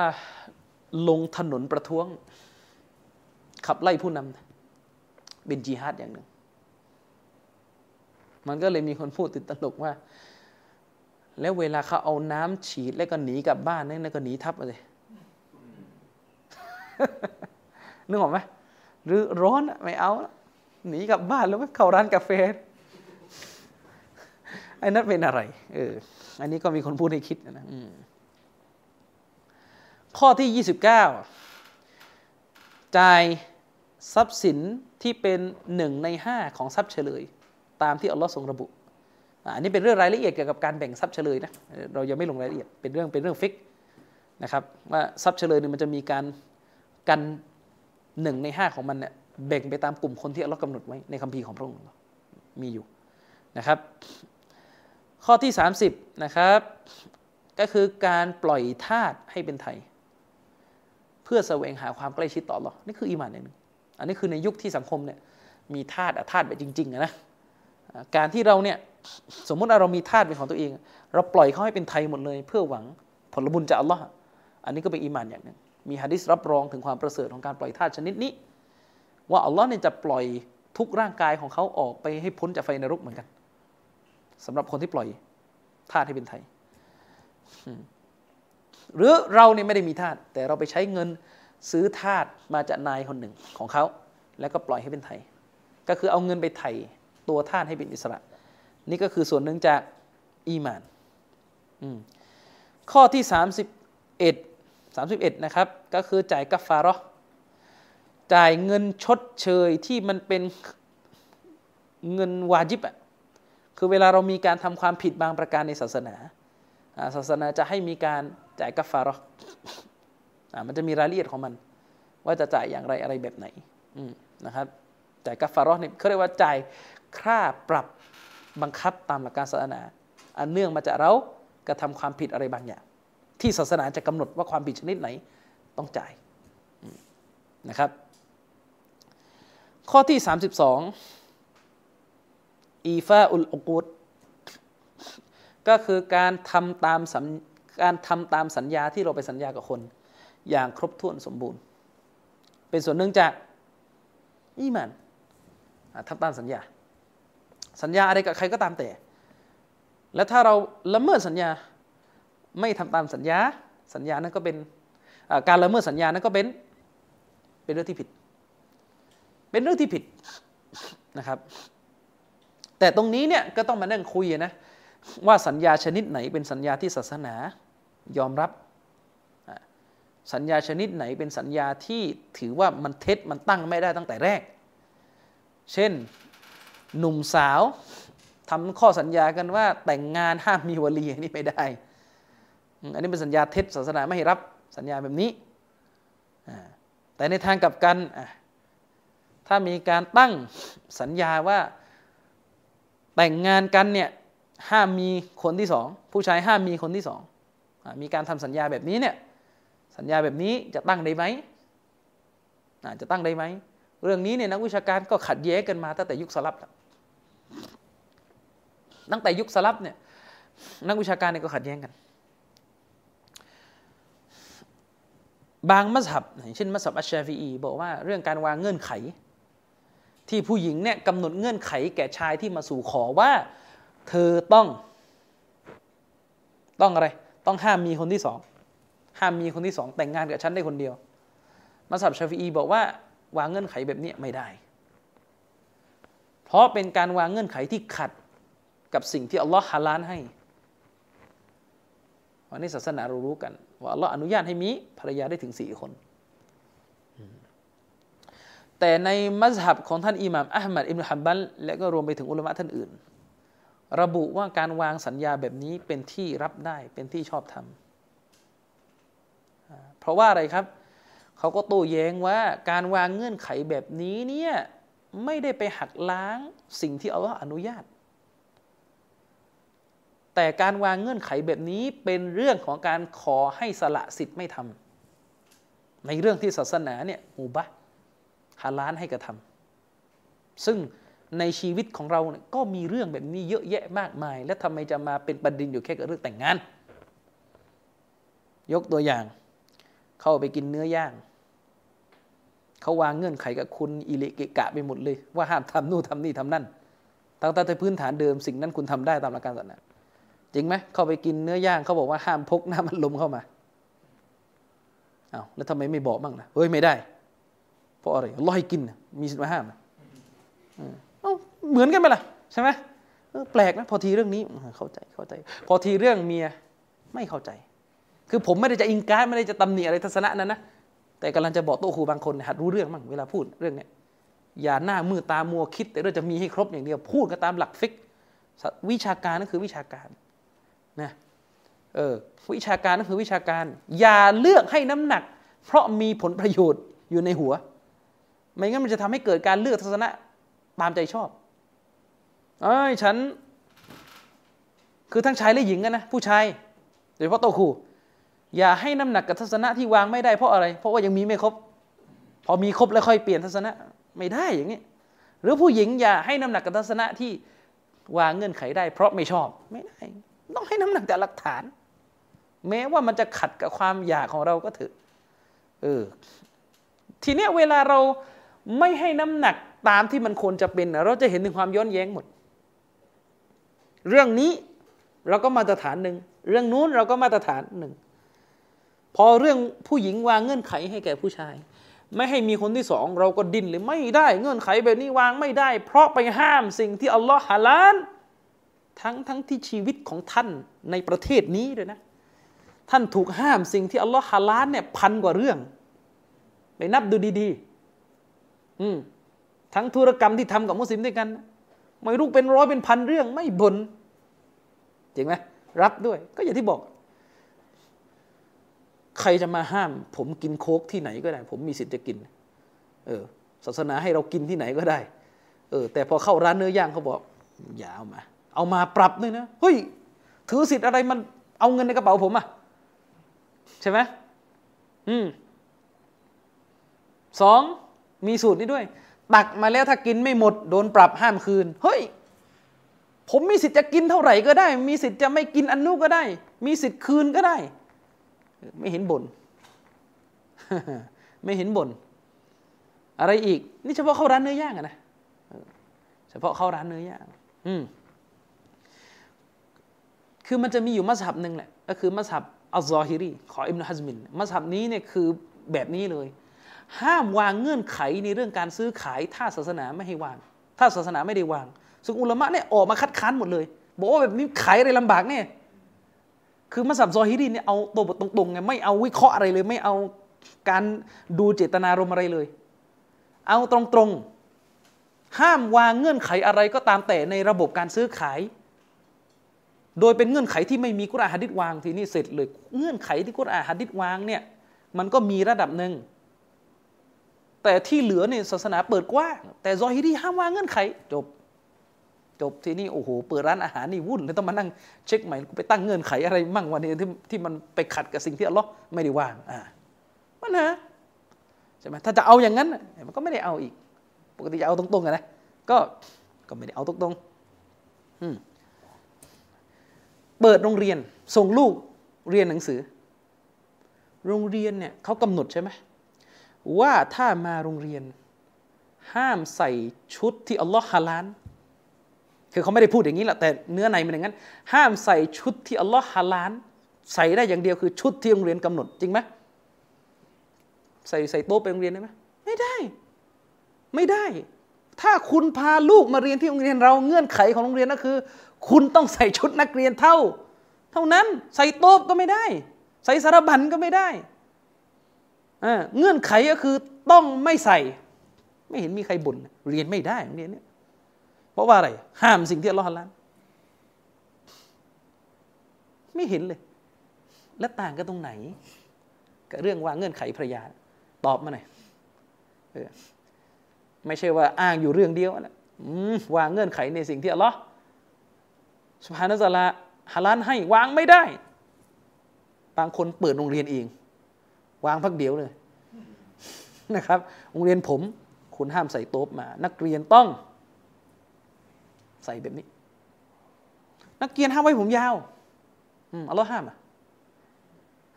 นบีไว้ผมยาวเอง แต่โรงเรียนบอกว่าไง ห้ามไว้ผมยาว ห้ามรองทรง ห้ามเกินนู่นนี่นั่น รองเท้าต้องอะไรนะต้องสีดำใส่ Converse ไม่ได้ มีหลักฐานห้าม Converse อะอาดิดาสมีไหม เออ แล้วทำไมห้ามล่ะ เราก็จะบอกว่ามันไม่ใช่ไปห้ามแบบนั้น อันนี้เราไม่ได้บอกว่าฮาราม เราบอกว่าช่วยสละสิทธิ์หน่อยถ้ามาเรียนที่นี่จริงไหมหมายถึงว่าช่วยสละสิทธิ์ไม่ทำสิ่งเหล่านั้น ถ้าจะเรียนกับเราอะช่วยทำอันนี้อันเดียว เหมือนกันครับ เหมือนกัน เหมือนกันครับ อืมคืออะไร ก็เวลาแต่งงานอะผู้หญิงเขาวางเงื่อนไขเนี่ยเขาบอกว่าช่วยสละสิทธิ์ สิทธิ์ที่ศาสนาให้มีสี่คนเนี่ยไม่ทำได้ไหมเพราะไม่ได้วาจิบตั้งแต่แรกละสละสิทธิ์หน่อยได้ไหมเห็นไหมเนี่ยด้วยเหตุนี้เองในสมัยที่ท่านอุมัรอิมนุขตอบเป็นขอลีฟะในสมัยที่ท่านอุมัรอิมนุขตอบ รอดิยัลลอฮุอันฮูเป็นขอลีฟะเคยมีกรณีที่ใกล้เคียงกัน เรื่องของเรื่องก็คือ ผู้ชายคนหนึ่งไปสู่ขอผู้หญิง แล้วผู้หญิงวางเงื่อนไขตอนมาสู่ขอนะ ว่า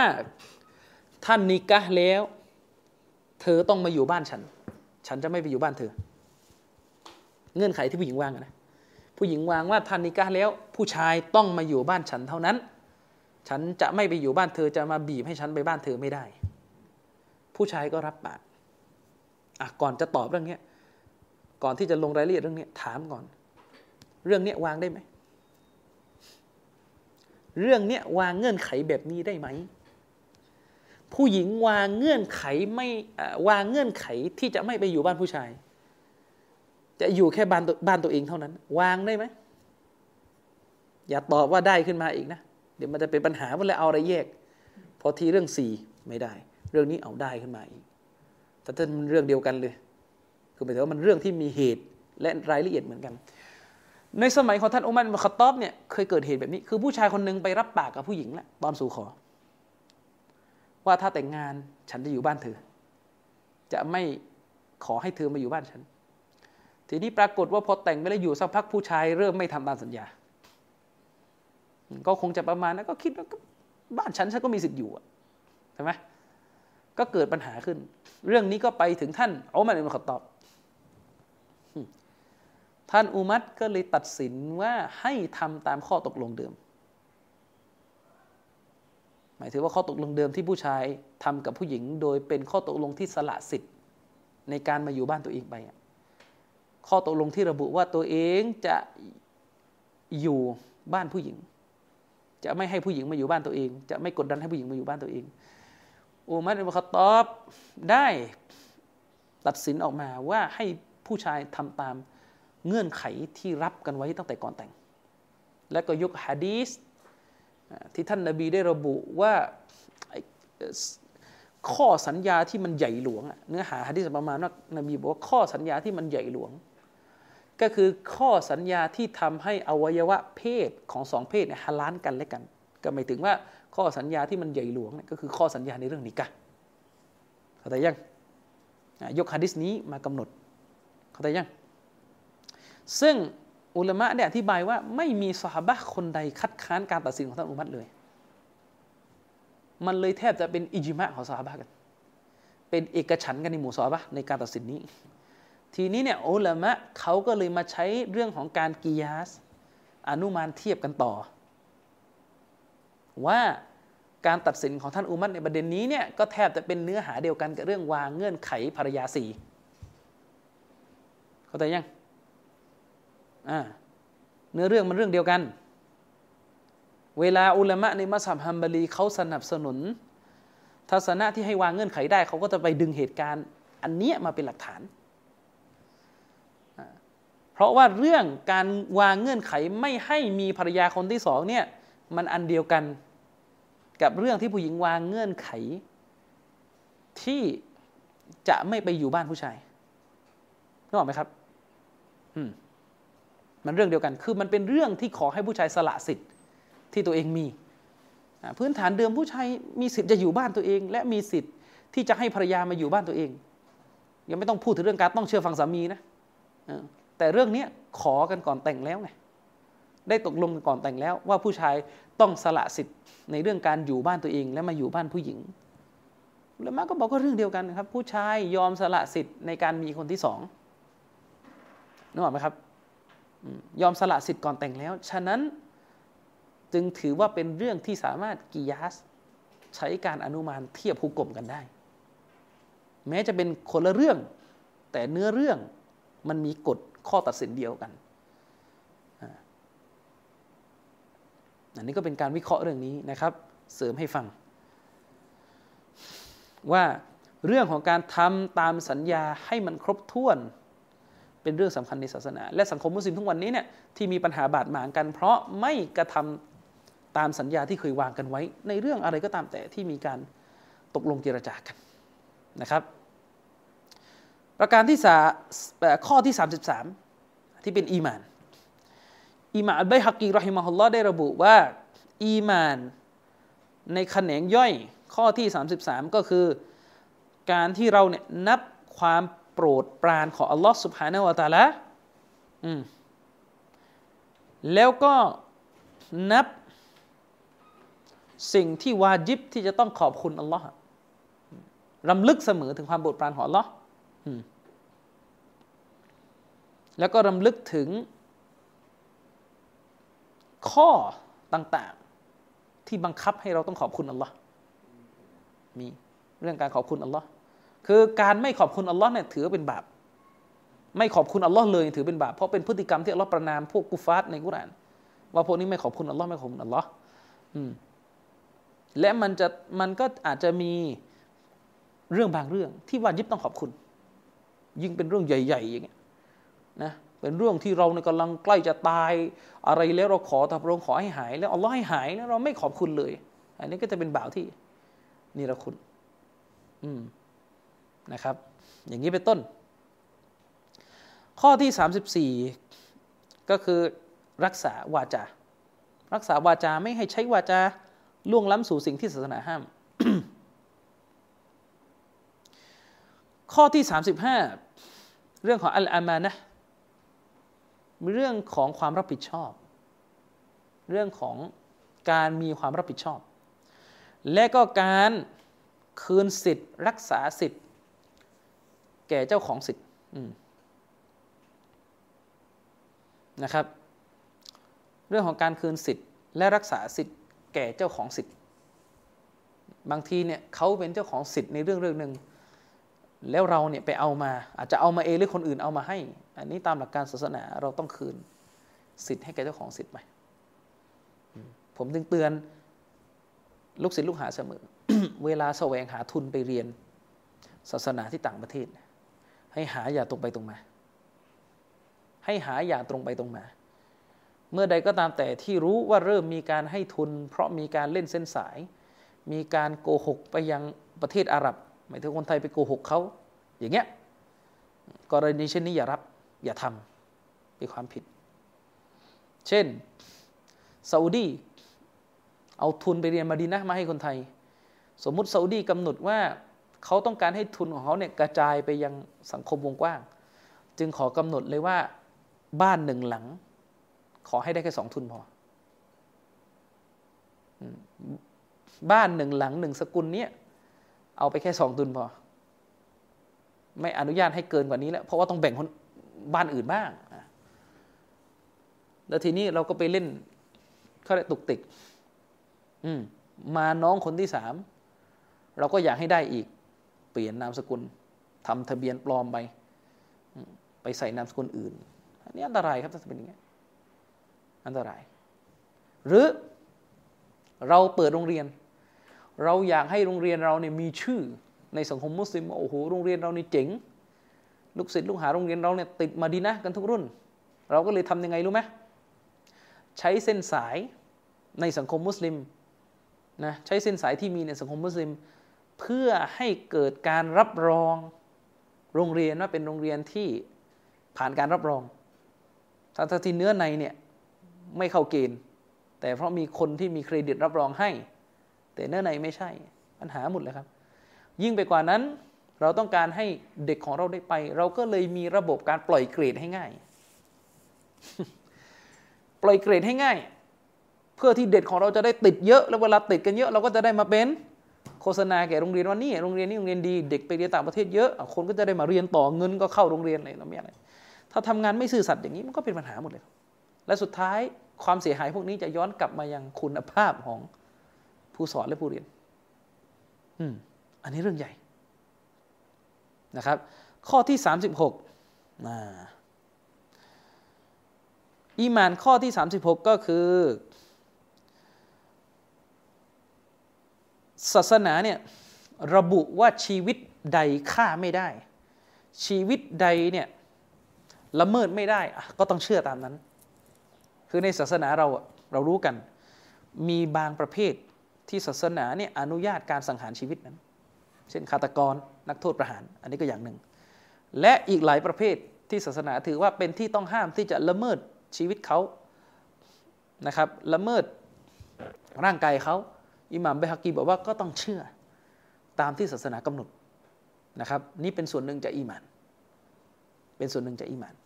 นะครับ ต่อมา ข้อที่ 37 ก็คือ การอีมานนั้นก็คือการที่เราเนี่ยเชื่อว่าการผิดประเวณี หรือการรีวาดการรักร่วมเพศอะไรทั้งหมดเนี่ยเป็นเรื่องฮารอมไม่ใช่แค่ไม่ทำนะ แต่ต้องเชื่อด้วยว่าสิ่งเหล่านี้เป็นความชั่วร้าย เป็นสิ่งที่ศาสนาห้าม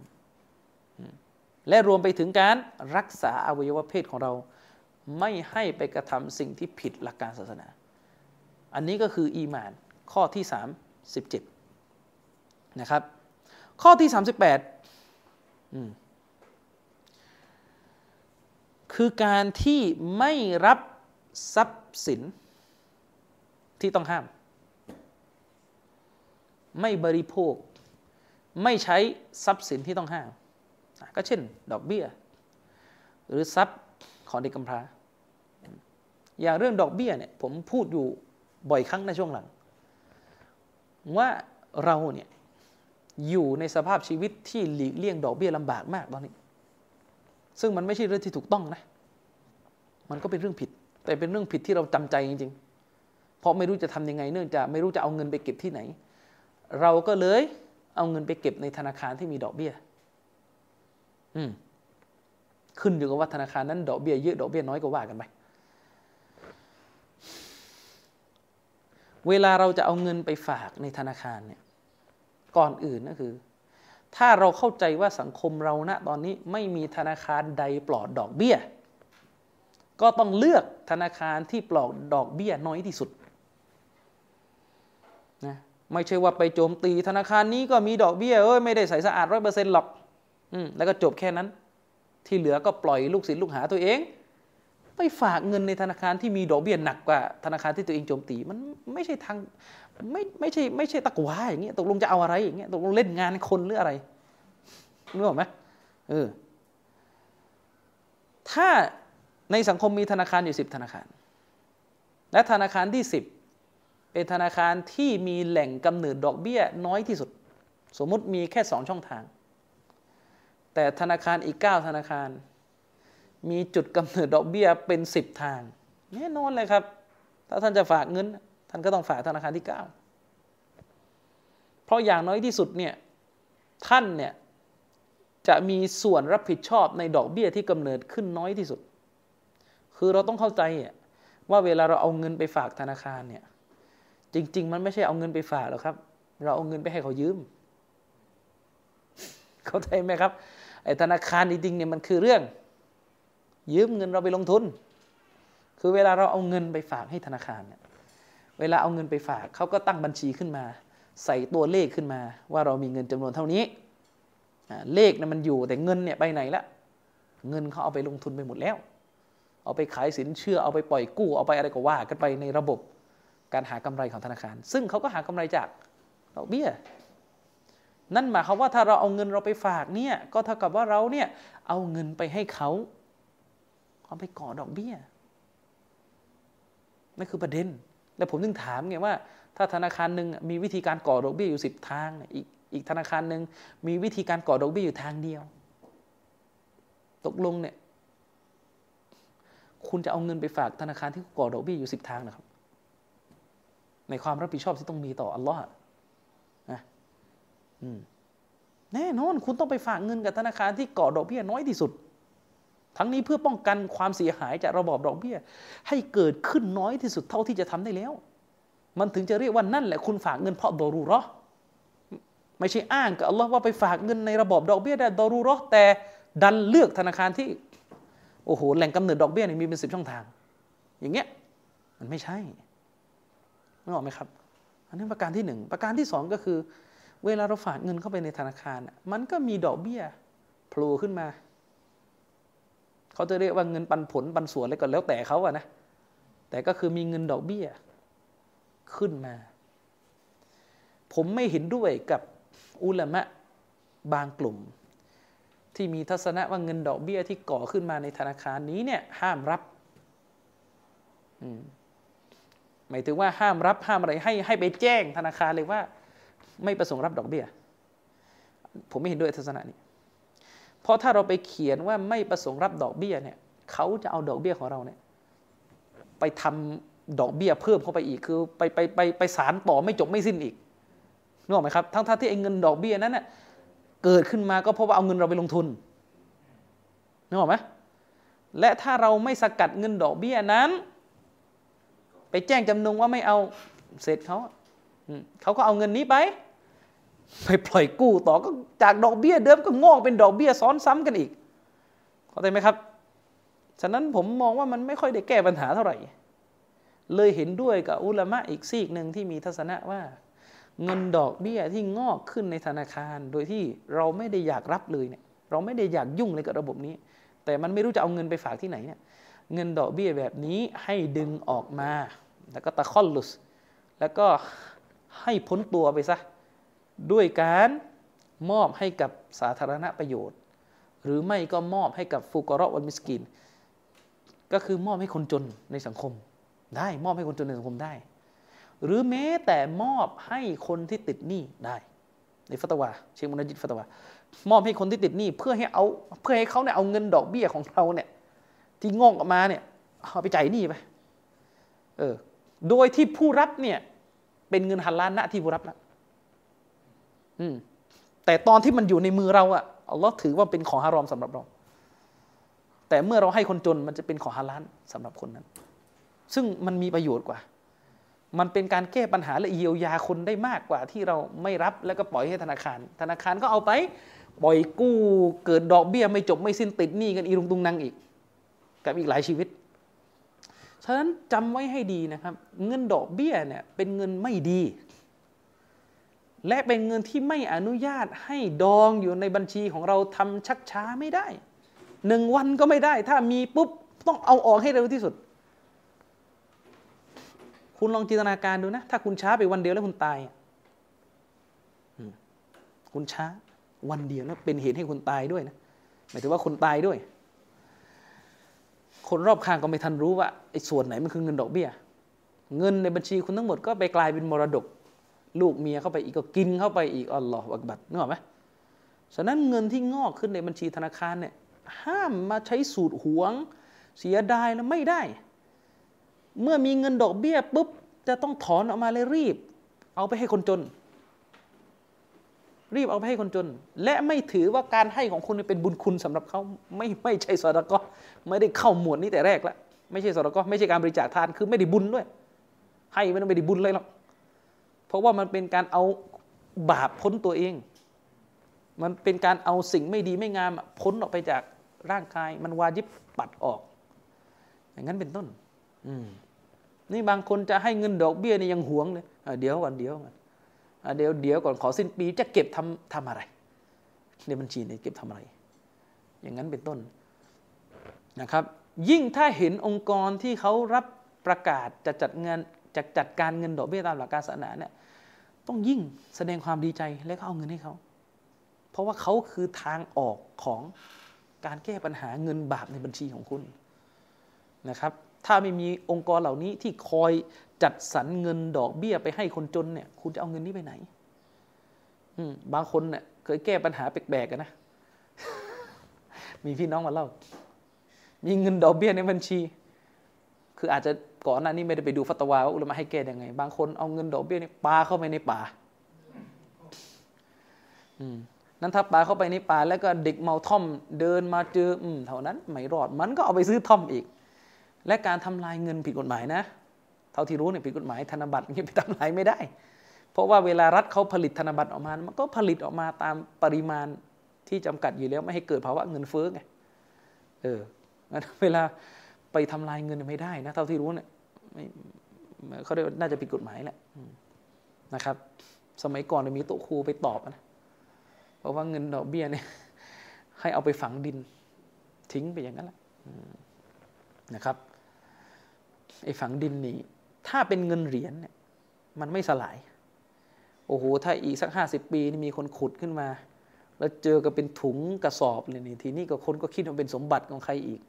ก็เอาไปใช้กันอีก มันก็อะไรมันก็เกิดขึ้นได้หมดฉะนั้นเอาไปให้คนจนละจบละเอาไปให้คนจนตามหลักการศาสนานี่จบ หรือเอาไปให้สาธารณะประโยชน์นะครับ ต่อมาข้อที่ 39 ส่วนหนึ่งจากอีมานก็คือการ เคร่งครัดในเรื่องอาหาร เคร่งครัดในเรื่องการกินอาหารระมัดระวังเรื่องการกินอาหาร ให้มันฮาลาลเครื่องดื่มนะครับ แล้วก็หลีกเลี่ยงอาหารที่ต้องห้ามตามหลักการศาสนาที่จริงก็รวมไปถึงอาหารที่มันชุบฮะก็คือคุมเครือ ไม่รู้จะฮาลาลไม่รู้จะฮารอมเนี่ยไม่ชัดเจนก็ไม่ต้องไปสรรหาจะกินนะครับโดยเฉพาะอย่างยิ่ง ผมว่าทุกวันนี้เราต้องระวังมาก ของบางอย่างเนี่ยเราอาจจะคิดว่ามันฮัลาลเพราะว่าเราดูส่วนประกอบเท่าที่เราเคยรู้จัก แต่จริงๆมันไม่ใช่แล้วอืมจริง ๆ มันไม่ใช่อย่างที่ผมเคยพูดไปไงว่า ผลไม้รถเข็นที่ขายกันอยู่ตัวผลไม้มันฮัลาลไงแต่ไอเนี่ยไอพริกเกลือหรืออะไรก็ตามแต่ มันไม่ได้ง่าย ๆ แบบยี่สิบปีที่แล้วนะเดี๋ยวนี้พริกเกลือนี่ก็ใส่ส่วนประกอบอะไรบางอย่างที่เราไม่รู้ นะครับ ผมเคยเคยลองให้คนที่ไปซื้อ ลองถามดูบางร้านก็บอกว่าใส่ไอเนี่ยรสดี บางร้านก็ไม่ใส่ มันคละกันแล้วอะ่ะฉะนั้นตอนนี้จะกินซีซัวเนี่ยไอส่วนของพริกเกลือเนี่ยก็ควรจะถามผู้ที่ขายหน่อยว่าตกลงใส่หรือเปล่าถ้าไม่ใส่ก็จะได้จบสบายใจ อย่างนี้เป็นต้นนั่นก็ต้องระวังนะครับ ข้อที่ 40 ไม่สวมใส่เสื้อผ้า ไม่สวมใส่เครื่องแต่งกาย หรือไม่ใช้ภาชนะ อันเป็นที่ต้องห้ามตามหลักการศาสนาหรืออย่างน้อยเสื้อผ้าเครื่องแต่งกาย และภาชนะที่น่ารังเกียจตามหลักการศาสนาเนี่ยอันนี้ก็คือหลีกเลี่ยง นี่ก็เป็นส่วนหนึ่งจากอีมานนะครับ เสื้อผ้าที่เป็นที่ต้องห้ามในหลักการศาสนานี่ก็มีหลายประเภทนะครับ อย่างผู้ชายเนี่ยรู้กัน ผ้าไหมแท้ ผ้าไหมแท้ ผ้าไหมแท้เป็นสิ่งที่ต้องห้าม ตามหลักการศาสนาสำหรับผู้ชายแล้วก็เสื้อผ้าที่มีการเลียนแบบเพศตรงข้ามนะครับอุลมะเนี่ยอาจจะเกิดข้อขัดแย้งว่าเสื้อผ้าที่เป็นสีแดงใส่ได้หรือไม่ได้ อันนี้ก็มีหลายทัศนะอันนั้นยกประโยชน์ไปก่อนเพราะเรื่องคีลาฟเรื่องที่มีหลายทัศนะ แต่เอาเรื่องที่ว่าเป็นมติเอกฉันแล้วกันว่าเป็นที่ต้องห้าม มีอะไรบ้างเนี่ยก็ต้องหลีกเลี่ยงเสื้อผ้าจำพวกนี้ไปนะครับ ข้อที่ 41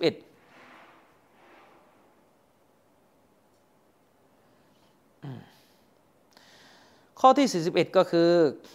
ไม่เล่นข้อเรียกว่า คือเราจะต้องห้ามการละเล่น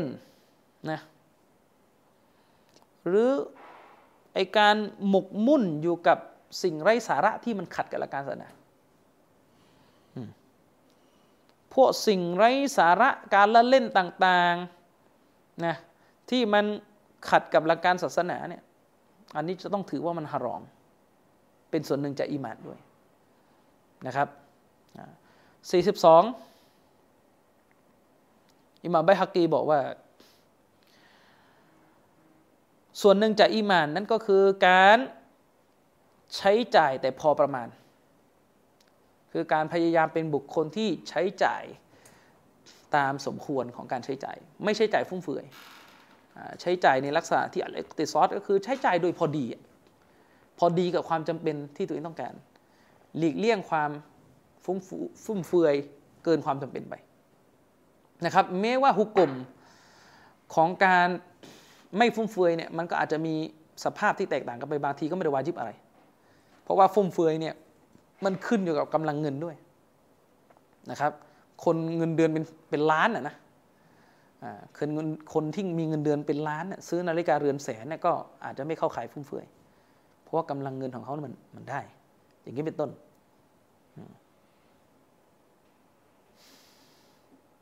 ฉะนั้นก็พยายามใช้จ่ายแต่พอประมาณ มันก็เป็นอีมานอย่างหนึ่ง ในสิ่งที่เป็นอีมานเนี่ยบางเรื่องอาจจะไม่วาจิบมันก็เป็นอีมานได้ อย่างนี้เป็นต้นนะครับ และไม่หาเงินในทางที่ไม่ชอบ สิ่งที่เป็นปัญหาของอุมมะในสมัยปัจจุบันนี่ก็คือการทำมาหากิน และมีวิธีการหาเงินที่มันไม่หลานโดยเฉพาะที่อัลลมะได้กลัวและเตือนกันมาก ก็คือคนที่ประกอบอาชีพเป็นพ่อค้า ซื้อและขายของเนี่ยจะต้องรู้เหมือนกัน ว่ารูปแบบการขายแบบไหนเป็นที่ต้องห้ามในหลักการศาสนา หลักการศาสนาจึงระบุว่าคนที่คิดจะเดินเข้าไปในตลาดเพื่อขายของจะเป็นที่จะต้องรู้ด้วย หลักการศาสนาว่าการค้าขายมีรายละเอียดอย่างไรแบบไหนนะครับถึงจะฮาลานถึงจะฮารอม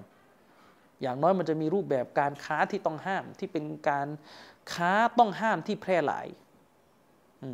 นะครับ มันก็จะต้องรู้กัน อย่าเช่นเรื่องหน้าม้า หน้าม้าก็เป็นประเภทหนึ่งของรูปแบบการค้าที่ศาสนาห้าม คือให้หน้าม้ามาทำเป็นซื้อขายอยู่หน้าร้าน แล้วก็ทำเป็นเจรจาราคากันระหว่าง หน้าม้ากับเจ้าของร้าน เพื่อทำให้ลูกค้าที่มาหลังหลงเข้าใจผิดว่าราคามันต้องประมาณนี้ อันนี้ก็เป็นสิ่งที่ที่ศาสนาห้ามนะครับ และใช่ว่ามันจะไม่เกิดขึ้นนะในสังคมมันก็ยังมีอยู่ มุสลิมเองมาทีก็ทำบ้านเรานี่คือมันเลวร้ายตั้งแต่เอาเนื้อหมูมาปลอมแปลงเป็นเนื้อวัวแล้วแหละที่เป็นประเด็นกันอยู่นี่คือ ชั่วที่สุดเท่าที่เคยได้ยินเรื่องการค้าขาย และทุกวันนี้ที่ต้องโอ้โหต้องระวังมากก็คือ ร้านค้ามุสลิมจำนวนหลายร้านเนี่ยไม่สนใจเรื่องวัตถุดิบฮาลาลแล้ว คนดันสามมาเปิดร้านก๋วยเตี๋ยวร้านก๋วยเตี๋ยวขาย คนหมกมุ่นกับดันสามมาเปิดร้าน ขายข้าวตามสั่ง ใช้ของไม่ฮาลาลเกะกะไปหมด กว่าจะรู้เนี่ยกินไปหลายชามหลายถ้วยแล้วมีบางคนมาบอกผม บอกว่ากินก๋วยเตี๋ยวอยู่ ร้านหนึ่งแถวบ้านร้านมุสลิม กินมาก่อนนานแล้วกว่าจะมารู้ว่าลูกชิ้นเนื้อ ที่เขาใส่ในก๋วยเตี๋ยวเนี่ยเขาไม่ได้ซื้อลูกชิ้นที่มีตราฮาลาบนถุง เพราะเขาบอกว่าไปซื้อลูกชิ้นที่มีตราฮาลาบนถุงนั้นมันแพงกว่าก็เลยหัวหมอใช้ลูกชิ้นที่ฮารอมไปเลย ใช้ลูกชิ้นที่ฮารอมฮารอมไปเลย เนี่ยน่ากลัว น่ากลัวจริงๆนี่มุสลิมกับมุสลิมเนี่ยไว้ใจกันไม่ได้ขนาดนี้แล้วตอนนี้เนี่ยมุสลิมกับมุสลิมเนี่ยไว้ใจกันไม่ได้ขนาดนี้แล้วเนี่ยจะซื้ออาหารกันยังเชื่อใจไม่ได้เลยว่ามึงเอาอะไรมาขายเนี่ยเออ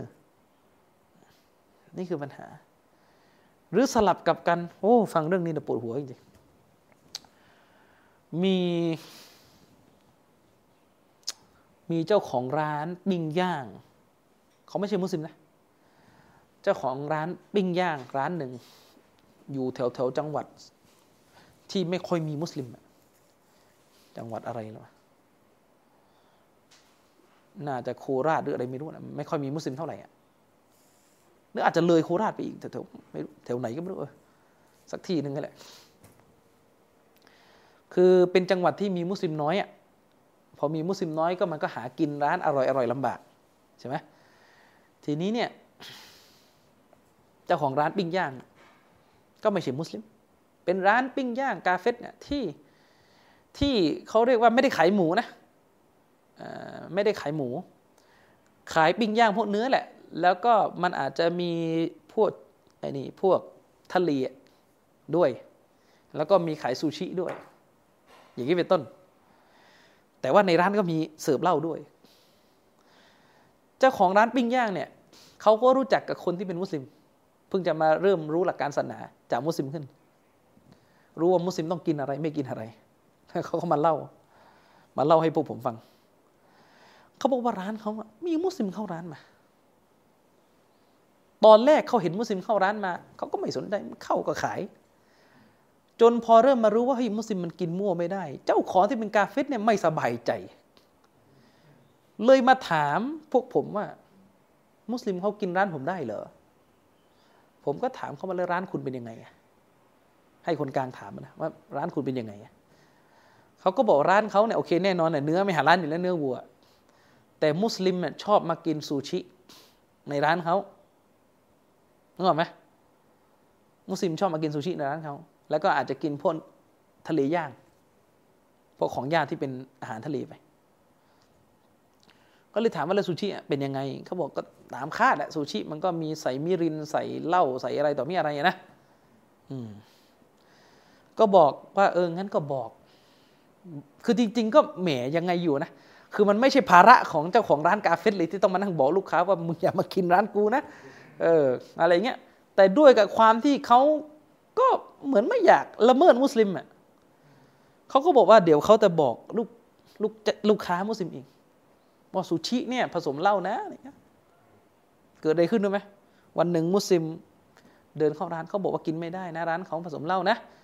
มุสลิมก็ตอบว่าไม่เป็นไร ไม่ใช่หมู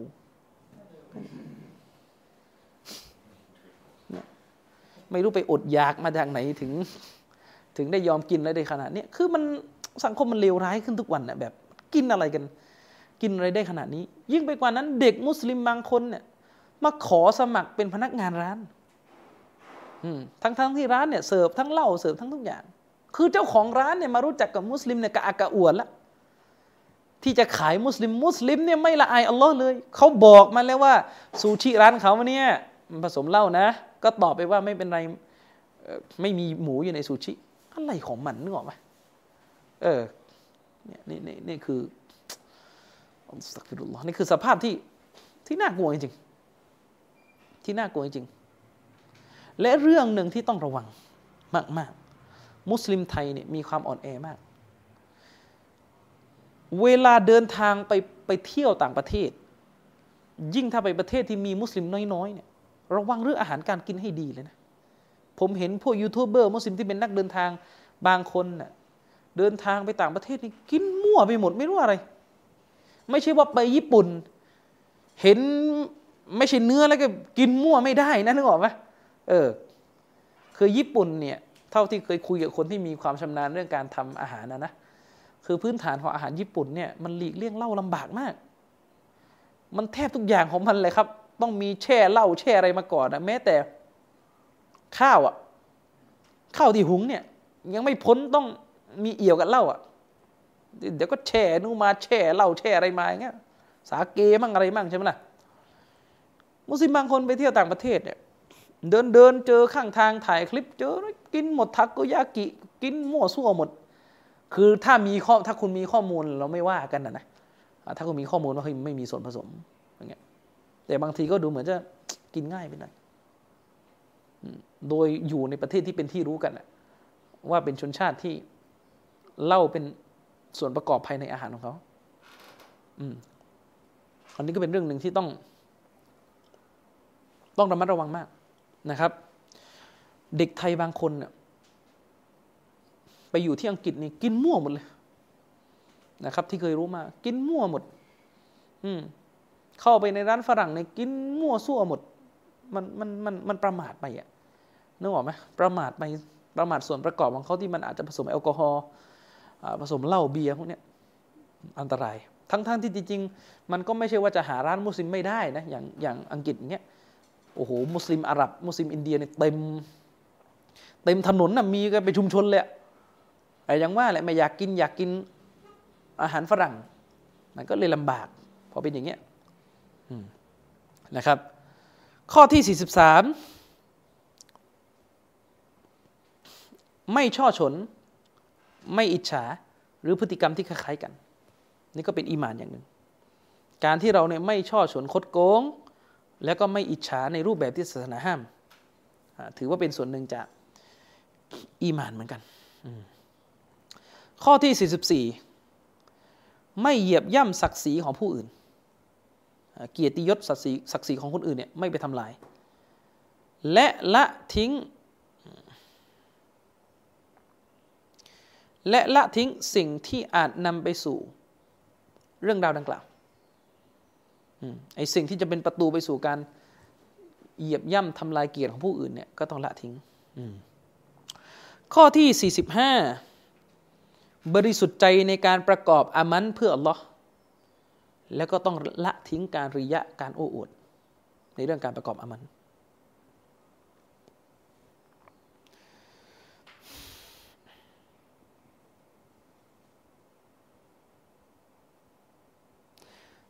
ข้อที่ 46 นะครับ ปิติยินดีกับความดีงาม ตามหลักการศาสนาสิ่งที่เป็นเรื่องความดีเนี่ยเราจะต้องปิติยินดีกับสิ่งนั้นนะครับ และก็เศร้าใจกับเรื่องบาป ไม่ใช่ว่ามันเก่ากับเรื่องบาปอันนี้ไม่ใช่ เรื่องบาปนี้ต้องเศร้าอืมส่วนเรื่องดีนี่ต้องยินดีนะครับ 47 คือการเยียวยารักษาตนเองนะครับ เยียวยารักษาตนเองให้พ้นไปจากบาปประการต่างๆ ด้วยการเตาบะต่อหรอคือหมายถึงว่าเวลาเราเนี่ยล่วงล้ำสู่บาปอะไรก็ตามแต่ เราจะต้องรักษาความผิดที่เรากระทำด้วยการเตาบะนี่ก็เป็นอีมานอย่างหนึ่งอืมสี่สิบแปดทำกุรบานอะดูรู้กัน ทำกุรบานทำอักีกะทำอุบฮียะทั้งหมดทั้งหลายเหล่านี้คือการเชื่อสัตว์เพื่ออัลลอฮ์แล้วก็นำสัตว์เชื่อดังกล่าวนั้นไปแจกจ่าย ให้แก่พี่น้องมุสลิมได้กินกันนะครับ ให้แก่คนยากไร้ในสังคมได้กินกัน อันนี้ก็เป็นส่วนหนึ่งจากอัลอีมันข้อที่ 49ข้อนี้อีควานจะไม่ค่อยชอบอะไร ต่ออาตุบรินอัม เชื่อฟังผู้นำเชื่อฟังผู้นำแม้ผู้นำคนนั้นจะเป็นทรราช ก็วาจิบต้องเชื่อฟังในเรื่องที่ถูกต้อง หมายถึงว่าเขาอาจจะเป็นผู้นำที่มีความโซเลมในระบอบการปกครองแต่ถ้าเรื่องไหนเขาสั่งใช้และไม่บาปวาจิบต้องฟังเรื่องนั้น ส่วนเรื่องบาปที่เขากระทำห้ามฟัง ก็คือให้ปฏิเสธไป แต่ไม่ได้มาว่าให้จับอันให้จับดาบ จับอาวุธต่อสู้คนละประเด็นกันคำว่าอูลินอัมตรงนี้หมายถึงผู้นำมุสลิมที่ปกครองดินแดนมุสลิมตามหลักการอิสลามนะมให้เข้าใจ ข้อที่ 50 ยึดปฏิบัติ ยึดถือปฏิบัติในสิ่งที่ الجماعة หมู่คณะแห่งสัจธรรม ได้ปฏิบัติถือกันมา ก็หมายถึงว่ายึดมั่นในสิ่งที่ أهل السنة والجماعة ถือปฏิบัติกันมาأهل السنة والجماعة เนี่ยมีความเชื่ออะไรมีจุดยืนเรื่องนี้อย่างไร มีหลักปฏิบัติอะไรก็ให้ตามนั้น นี่ก็เป็นส่วนหนึ่งจากอีมานห้าสิบเอ็ดالحكم بين الناس بالعدلตัดสินข้อพิพาทระหว่างผู้คนด้วยกับความยุติธรรม เวลามีผู้คนพิพาททะเลาะกัน ตัดสินข้อขัดแย้งของผู้คนด้วยความยุติธรรม ตรงนี้อัตโนมัติครับ ว่าต้องตัดสินด้วยกุรอาน ด้วยสุนนะเท่านั้น เพราะการตัดสินที่อื่นและขัดไปจากกุรอานและสุนนะเนี่ยคือความอาธรรม ไม่ใช่ว่าเกิดข้อพิพาทในหมู่มุสลิม หาทนาย ไม่หากอดี ไม่หาผู้รู้ศาสนา หาทนาย แล้วก็ให้ทนายพาไปหาผู้ตัดสินที่เป็นตอกุต แล้วก็พอคนไหนชนะคดีปุ๊บนี่แหละความยุติธรรมนะอุบิลละอุบิลละนี่คือความใจเห็นมุรักกับอย่างมากของคนในบ้านเรา ที่ไม่รู้ว่าการตัดสินที่ไม่ตรงกับชาริอะห์เนี่ยไม่มีอย่างอื่นนอกจากความอาธรรมเท่านั้น การตัดสินที่ไม่ตรงกับชริอะห์ไม่เป็นสิ่งใดเลยนอกจากความอาธรรมเท่านั้น ข้อที่52 ใช้ให้ทำความดี ห้ามปรามความชั่ว อันนี้รู้กัน รู้กันอยู่แล้ว ข้อที่ 53 อัตตาอาวุนอัลบิรวัตตกวา ก็คือ ช่วยเหลือกันในเรื่องการทำความดี และในเรื่องที่ทำให้เกิดความยำเกรงช่วยเหลือกันในเรื่องที่เป็นความดีและความยำเกรง อันนี้ก็เป็นอีหมานประการข้อที่ 53 ข้อที่ 54 อัลฮยะ มีความละอายตามหลักการศาสนานะ มีความละอาย โดยเป็นไปตามกรอบของศาสนาละอายจากบาปละอายจากสิ่งที่ไม่ดีไม่งามอุลามะได้บอกว่าการละอายที่เป็นอีหมานมาก ๆ ข้อหนึ่งก็คือ การที่เราอยู่ในห้องลับปิดลับมีแต่เราคนเดียวอะและเราไม่กล้าแก้ผ้าล้นจอนไม่กล้าเปิดเอาหรอเพราะละอายต่อ Allah นั่นก็เป็นอีมานอีมานเป็นอิสานอย่างหนึ่งนะครับห้าสิบห้ากตัญญูต่อพ่อแม่ ห้าสิบหกเชื่อมสัมพันธ์เครือญาติด้วยดีนะครับห้าสิบเจ็ดมีมารยาทที่งดงามตามสุนนะของท่านนบี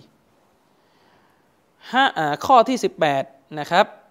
ปฏิบัติดีต่อทาสและคนใช้ ไม่ว่าจะเป็นทาสจริง ๆ หรือเป็นลูกจ้างคนที่อยู่ใต้อำนาจเราเนี่ยนะ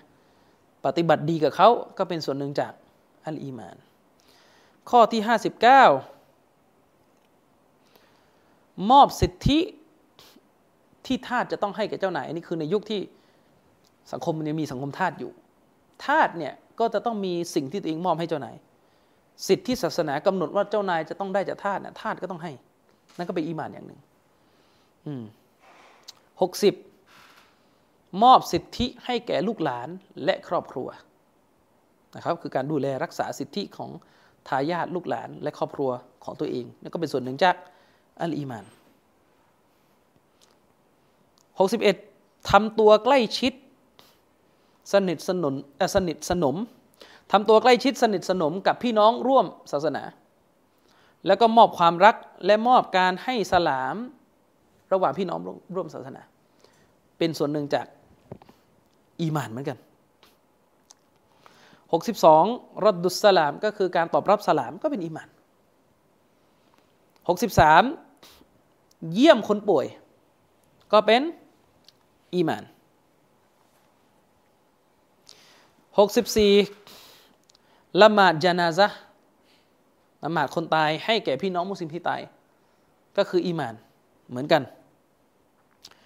หกที่สิบห้าข้อที่หกสิบห้านะครับ ดูอาดูอาตอบแก่คนจาม เมื่อเขากล่าวอัลฮัมดุลิลละนี่ก็เป็นส่วนหนึ่งจากอีมาน ส่วนบางเรื่องเราก็รู้รู้กันอยู่แล้วนะครับในในในหลักปฏิบัติของเรา ข้อที่หกสิบหกเป็นเรื่องวันละบะเราะข้อที่หกสิบหกก็คือการที่เราเนี่ยเว้นระยะห่าง กับพวกกุฟาร์เพื่อรักษาอีหมานตัวเอง เว้นระยะห่างนะครับ กับพวกกุฟาร์และก็มุฟซีดิน แล้วก็พวกที่สร้างความเสียหายบนสังคมเว้นระยะห่าง แล้วก็วัลกอลัดอะลัยฮิม แล้วก็มีท่าทีที่แข็งกร้าวกับความไม่ดีของพวกเขา หมายถึงว่าจะไม่อ่อนข้อในเรื่องหลักการศาสนา ให้พวกเขาเห็น ถ้าพวกเขาเนี่ยเอาสิ่งผิดบาปต่าง ๆ มากดดันเราเราก็พร้อมที่จะแข็งกลับ นะครับ จะไม่อ่อนข้อให้เพื่อรักษาศาสนา นี่ก็เป็นจุดยืนหนึ่งของมุสลิมหกสิบเจ็ดให้เกียรติเพื่อนบ้านหกสิบแปดให้เกียรติแขกที่มาเยี่ยมเยือนอให้เกียรติแขกนะครับหกสิบเก้าปิดบังความผิดของผู้อื่นปิดบังความผิดของผู้อื่นนะครับ ตรงนี้เชคอุซัยมีนได้อธิบายว่าการปิดบังความผิดของผู้อื่นเนี่ยต้องลงรายละเอียดนะ ความผิดบางอย่างถ้าเป็นความผิดลับส่วนตัว และสังคมรู้ไปไม่ได้มีประโยชน์อะไรเลย อันนี้ต้องปิด คือเขาทำแอบ เป็นความผิดที่ไม่ได้ไปละเมิดคน อันนี้ต้องปิด แต่ความผิดที่ถ้าปิดไปแล้วจะยิ่งเลวร้ายขึ้น อันนี้ห้ามปิด อันนี้จะเข้าหมวดตาซีดละหมวดเรื่องของการเตือนสังคมให้ระวัง ความผิดของคนคนนี้ โดยมากจะเป็นความผิดที่เขากระทำขึ้นกับสังคม เช่นในกอในขอ แอบขายยาบ้าอยู่ในซอยอันนี้ไม่ใช่ศูนย์เราต้องปกปิด ความผิดพี่น้องมุสลิมนะอะไรเงี้ยไอ้คนไม่รู้ก็ไปนั่งคบค้าไปกินข้าวบ้านเขาวันหนึ่งก็โดนจับเข้าตารางกันหมดไม่ได้ อันนี้ต้องเปิดเผยให้รู้ว่าเนี่ยคนนี้เป็นคนที่มีประวัติยุ่งเกี่ยวกับยาเสพติด ยังขายยาเสพติดอยู่อย่าไปยุ่ง อันตรายอย่างนี้เป็นต้น คนนี้มีประวัติยืมตังค์ไม่คืน คนนี้มีประวัติ อย่างนั้นอย่างนี้อันนี้ก็เป็นเรื่องที่ต้องต้องใช้การเตือนให้ระวังพฤติกรรมนะครับเจ็ดสิบอดทนต่อสิ่งที่มาประสบ อดทนต่อมาซอเอฟก็คือสิ่ง เรื่องเดือดร้อนต่าง ๆ ที่มันประสบกับชีวิตเรา เรื่องทุกข์ร้อนต่างๆ อดทนเวลามันมาประสบ แล้วก็อดทนต่อสิ่งที่ยั่วยุสิ่งยั่วยุที่มันทำให้เกิดอารมณ์ และเกิดความไฟต่ำขึ้น อันนี้ก็ต้องอดทน นี่ก็เป็นอีมาน ประการหนึ่งนะครับเจ็ดสิบเอ็ดอัซุฮดสมถะมักน้อย นั่นก็เป็นอีมานประการหนึ่งเหมือนกัน คือการสมถะและก็มักน้อยคำว่าสมถะมักน้อยเนี่ยในที่นี้ที่อิสลามนิยามได้หมายถึง เรื่องที่เราขวนขวายไปแล้วได้มาแล้วเนี่ยไม่ได้มีประโยชน์อะไรในโลกอาคิรอเราไม่เอา นั่นแหละคือนิยามของความสมถะ มันจะไม่มีอะไรตายตัวนะ มันขึ้นอยู่กับนิยามตัวเนี้ยเรื่องที่ถ้าเรามีมันได้มันมา แม้ว่ามันจะฮาลาลนะ ได้มันมามีมันมา แต่ไม่ได้ไม่ได้ช่วยอะไรต่อเราเลยในโลกหน้า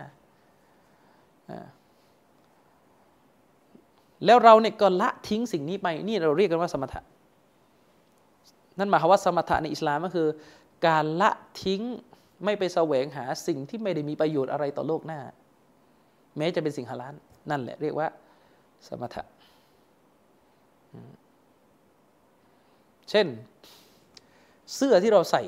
ราคาถูกมันก็ใส่ได้แล้วมันก็ปกปิดร่างกายแล้ว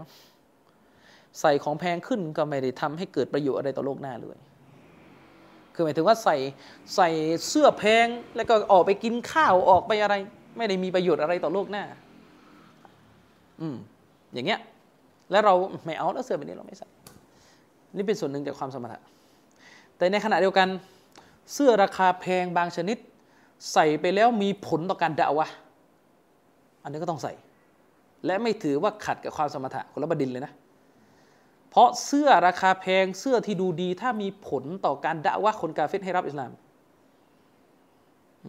อันนี้จะมาใช้สูตรเราต้องอยู่แบบเสื้อถูกๆอันนี้อันนี้ไม่ใช่คนละประเด็นคนละประเด็น เพราะการใส่เสื้อแพงในกรณีนี้ มีผลต่อโลกหน้าแล้วมีผลต่อการสะสมพลบุญในโลกหน้า มีผลต่อการเชิญชวนผู้คนไปสู่ สวรรค์ในโลกหน้า นะครับ ด้วยเหตุนี้ดรสากิตไหนเวลาท่านทำรายการทีวีของท่าน ท่านจะเซตทุกอย่างอย่างมืออาชีพเลยทีมของท่านจะมีกล้องที่ใช้ถ่ายต้องราคาแพงสุด เพราะว่าภาพต้องชัดชัด สวยงาม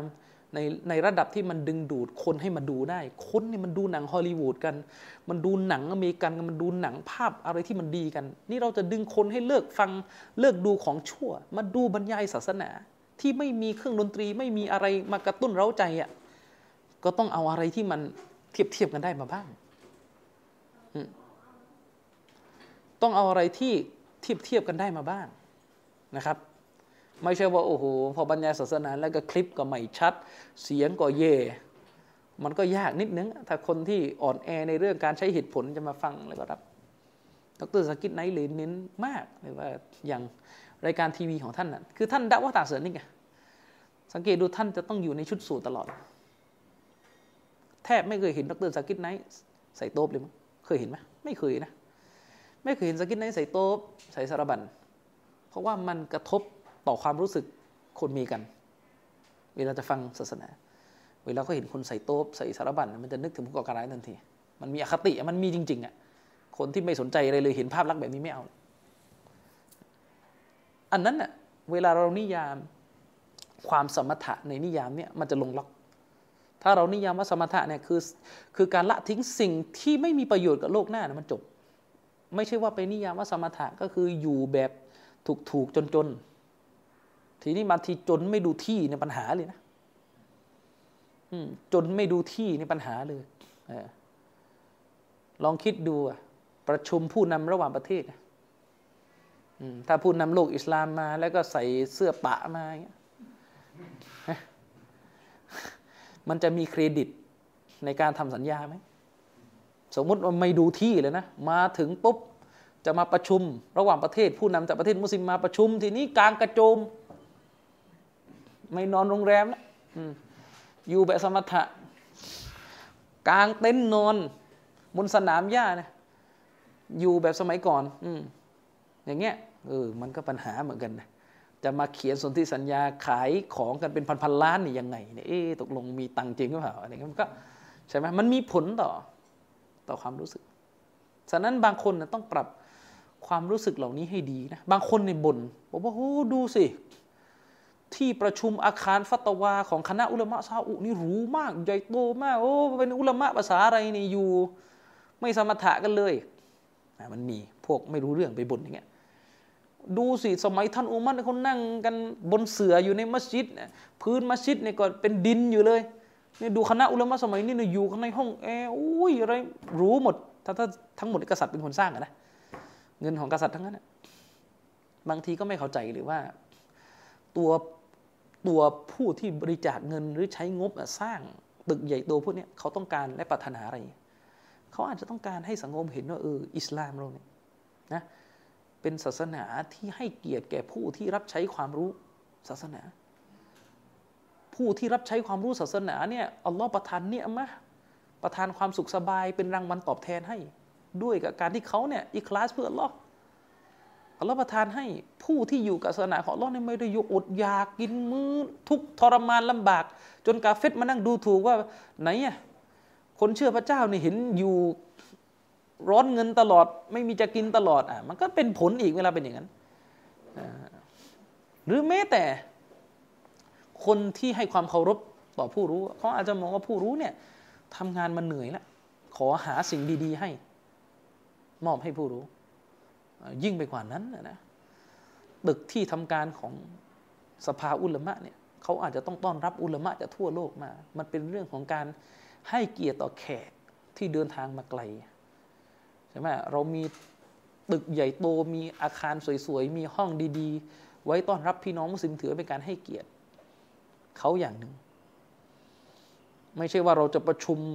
อุลมะโลกทีเชิญกันมาสองร้อยคน อุลมะสำคัญจากทั่วโลกมา คนนี้ไปนอนเสืออยู่ที่มัสยิดเถอะท่านตามรอยสฮาบะไปซะเป็นนอนเสืออยู่มัสยิดมันก็ไม่ใช่เลยใครจะปฏิบัติอย่างนั้น มีบางคนวิจารณ์อะไรเรื่อยเปื่อยไปเรื่อยบางคนวิจารณ์ว่าดูสิเดี๋ยวนี้รอบมัสยิดฮารอมเนี่ยเต็มไปด้วยทุนนิยม โรงแรมหรูโรงแรมหรูว่าในตัวมีอะไรขาดจิตวิญญาณแบบสหบะ คนที่บ่นแบบนี้คนที่บ่นแบบนี้นะบางทีก็ใช้ไอโฟนอยู่นึกออกไหมบางทีก็ใช้ไอโฟนอยู่ ก็ไม่เข้าใจเหมือนกันว่าทำไมไม่สำรวจตัวเองก่อนที่จะบ่นประการที่สองอิสลามสอนเรานะว่าให้ปฏิบัติกับคนตามฐานะที่เขาเป็น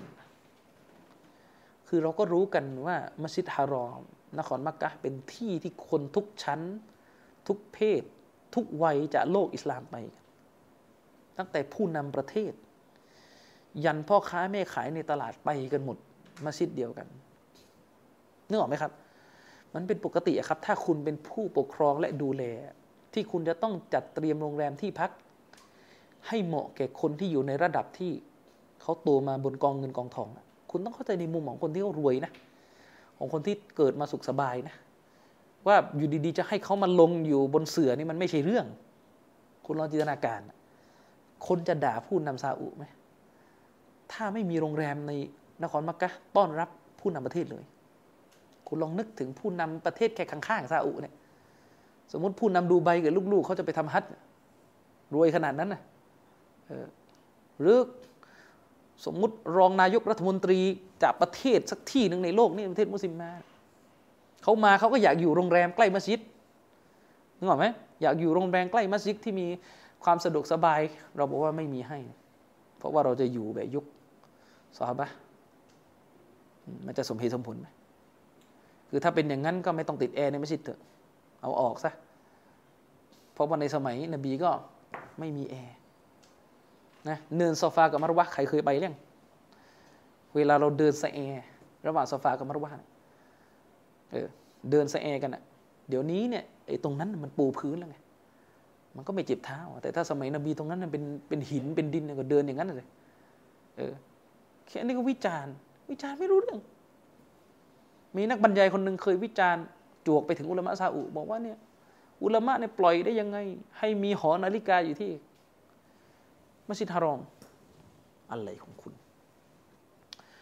ไอหอนาฬิกาที่ว่านี่มันคือโรงแรมข้ามมัสยิดนะ ผมไม่รู้ว่าคุณหมายถึงอันนั้นหรือเปล่า คือถ้าใครไปมัสยิดฮารอมจะรู้กันว่า มันจะมีโรงแรมสูงเลย ที่อยู่ใกล้มัสยิดมาก และเป็นโรงแรมที่ราคาแพงแหละ เพราะมันอยู่ใกล้มัสยิด โรงแรมเนี่ยมันก็จะสูงเลย แล้วตรงผนังโรงแรมส่วนนอกอะ่ะ มันก็คือตัวนาฬิกาใหญ่ตั้ง คุณรู้หรือเปล่าว่าไอ้ตึกที่มีนาฬิกานี้เนี่ยคือตัวที่ช่วยให้เราในหาทิศกันเจอเวลาเราจะหลงนึกออกไหมครับ ถ้าใครเคยไปจะรู้เลยว่ามันมืดแปดด้านจริงๆ เวลาคุณหลงเออ แล้วทุกคนจะรู้กันว่าหลงยังไงก็ตามแต่จะรอดทันทีถ้ามาตรงหอนาฬิกาได้นึกออกไหมมาโรงมาตรงโรงแรมที่ที่อยู่ที่หอนาฬิกา เพราะว่าไม่ว่าคุณจะอยู่มุมไหน ของนครมักกะเนี่ย ถ้าอยู่ในอนาบริเวณนั้นอาณาบริเวณที่คนเข้าไปมัสยิดฮารอมกันเนี่ยคุณจะเห็นหอนาฬิกาเนี่ยเด่นตระหง่าหมดเลย มันจะทำให้คุณรู้ทิศ มันมีอยู่วันหนึ่งอะครับ ตอนที่ผมไปอุมร้อนเนี่ยละหมาดวันศุกร์วันนั้นเนี่ยมุฮัมมัดบินซัลมาเนี่ยเจ้าชายเข้ามามาละหมาดวันศุกร์ด้วย คือมัสยิดฮารอมมันใหญ่ ท่านทั้งหลายก็น่าจะรู้ว่ามันใหญ่มาก ผมไม่แน่ใจว่าใหญ่เท่ากับอะไรนี่ก็ยังเทียบไม่ถูกนะในพื้นที่บ้านเราคือมันใหญ่ พอมันใหญ่ถ้าสมมติเราบอกว่าใหญ่เท่ากกทนะแต่กกทนะมันคือที่โล่งๆไง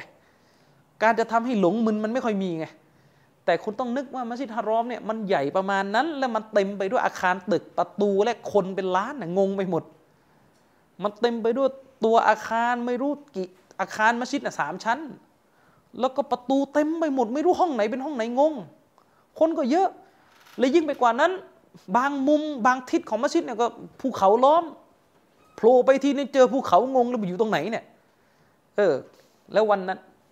ปกติผมไปละหมาดเนี่ยผมก็จะมีเส้นทางเดียวอะที่ละหมาดเสร็จจะเดินมาทางนี้เพราะผมก็ไม่กล้าไปทางอื่น อืมก็ไม่กล้าไปทางอื่นกลัวว่าไปแล้วทีนี้จะเตลิด นี่เป็นเหตุผลที่ผมแทบไม่ไม่ไม่เดินไปไหนคนเดียวอะถ้าอยู่ในตัวมัสยิดก็จะไปเป็นคณะปรากฏว่ามีวันนั้นละหมาดวันศุกร์คือคนมันก็เต็มอยู่แล้วอะนะแล้วก็เราไปละหมาด พอละหมาดปุ๊บคือ MBS ก็มา ก็เป็นปกติแหละ พอละหมาดเสร็จเนี่ยเส้นทางที่ MBS เดินอะโซนนั้นน่ะเขาก็กันรักษาความปลอดภัย ก็คือเขาก็ให้คนที่ไปละหมาดไปออกอีกประตูหนึ่งนึกออกไหมแต่คนในพื้นที่เนี่ยเขารู้ไงไอ้ผมก็ไม่รู้เรื่องก็เดินไปเรื่อยมันให้ไปออกทางไหน ไปจนกระทั่งงงว่าอยู่ตรงไหน คือเดินไปหลงทิศหมดแล้วอะคือเริ่มเข้าใจแล้วเขาว่าหลงทางคืออะไร ไปจน ไปจนกระทั่งไปเบียดอยู่ตรงไหนไม่รู้งง แล้วก็อยู่ดีๆ ไปโผล่ออกมาตรงโซนหนึ่งของมัสยิดเนี่ยไปโผล่มาเหมือนมีภูเขาหินอยู่อ้าวงงเลยนี่อยู่ไหนแล้ววะเนี่ยคือโผล่มาแล้วก็เหมือนเห็นตัวภูเขาอะแล้วมันอยู่ตรงไหนวะเนี่ยเอ๊ยยังไง แล้วก็งงว่าไปไหนกันเนี่ยคือตอนนี้โรงแรมเราอยู่ไหน เริ่มงงแล้วโรงแรมเราอยู่ไหน อืม ก็เห็นเขาเดินก็เดินไปเรื่อยปรากฏว่าไปเดินตามเขายิ่งห่างโรงแรมขึ้นไปเรื่อยแล้วคือมันเดินไปคนละทิศกับโรงแรมเลย ยิ่งไกลออกจากโรงแรมไปเรื่อย เดินไปเดินมาไปเข้าคล้ายๆเหมือน ทางเดินที่เหมือนมีลวด อยู่ก็เลยงงว่านี่จะไปลานผู้ต้องขังหรือที่ไหนเนี่ยคือจริงๆมันเป็นเส้นทางจะไปขึ้นรถเมล์ไงเดินไปเดินมาอ้าวเขาไปขึ้นรถเมล์กันแล้วรถเมล์นี่จะไปไหนแล้ววะเนี่ยเออก็เลยไม่ได้เลยงงเลยว่าเคยอย่างนี้ งงแล้วสุดท้ายเนี่ย สิ่งที่จะทำให้คุณรู้ว่าคุณควรจะไปไหน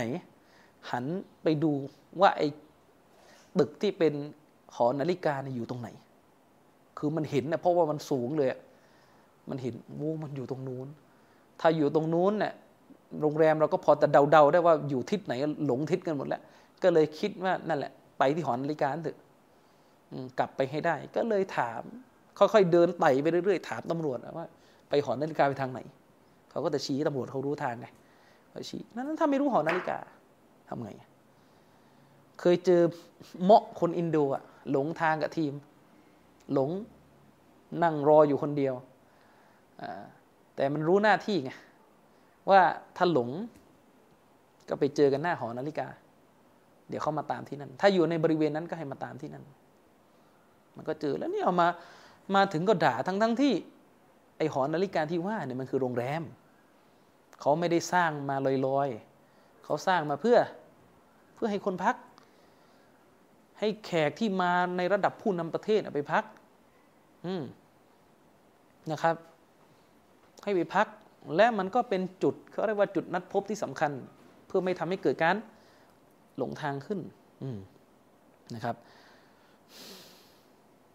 ข้อที่ 72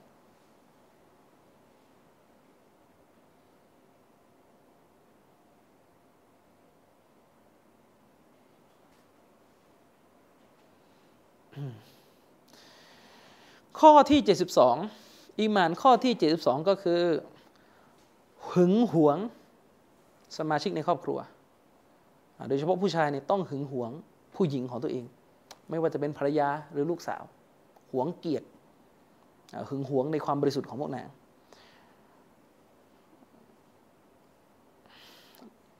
โดยจะต้องไม่ปล่อยให้สมาชิก ครอบครัวของตัวเองเนี่ยไปปะปนหรืออยู่ตามลำพังกับเพศตรงข้าม จนเป็นเหตุให้เกิดพวกอารมณ์ไฟต่ำและความใคร่ต่างๆขึ้นหึงหวง แล้วก็ละทิ้งการอยู่ปะปนอันนี้ต้องต้องระวังเรื่องนี้นะครับ อันนี้ก็เป็นส่วนหนึ่งจากอีมาน 73 ก็คือการละทิ้งไม่ยุ่งเกี่ยวกับเรื่องไร้สาระ 74 คือการมีจิตใจที่ใจบุญว่าง่ายๆ ใจบุญใจกว้าง เอื้ออาทรคนอื่น 75 เมตตาผู้น้อย ให้เกียรติผู้ใหญ่ 76 ไกลเกลี่ยความขัดแย้งระหว่างผู้คน แล้วก็ 77 นะครับ 77อิหม่ามบฮากีรวมอยู่ในข้อเดียวเนี่ยก็คือปรารถนาที่จะให้พี่น้องมุสลิมเนี่ย ได้รับสิ่งดี ๆ ในเรื่องที่ตัวเองก็อยากได้ อยากได้อะไรที่เป็นความดี ก็ปรารถนาให้พี่น้องได้รับอันเดียวกัน อันเดียวกันนั้น อืมแล้วก็รังเกียจที่จะเห็นคนอื่นเนี่ยเดือดร้อน ไม่อยากเห็นพี่น้องมุสลิม ไม่อยากเห็นคนอื่น ทุกข์ร้อน และรวมไปถึงข้อสุดท้ายที่นบีบอกว่ามันเป็นอีมานที่อยู่ในระดับที่ล่างที่สุด ก็คือช่วยขจัดสิ่งที่ก่ออันตรายออกไปจากท้องถนน พูดง่ายๆ ก็คืออิหม่ามไบฮากีรอฮิมะฮุลลอฮ์ได้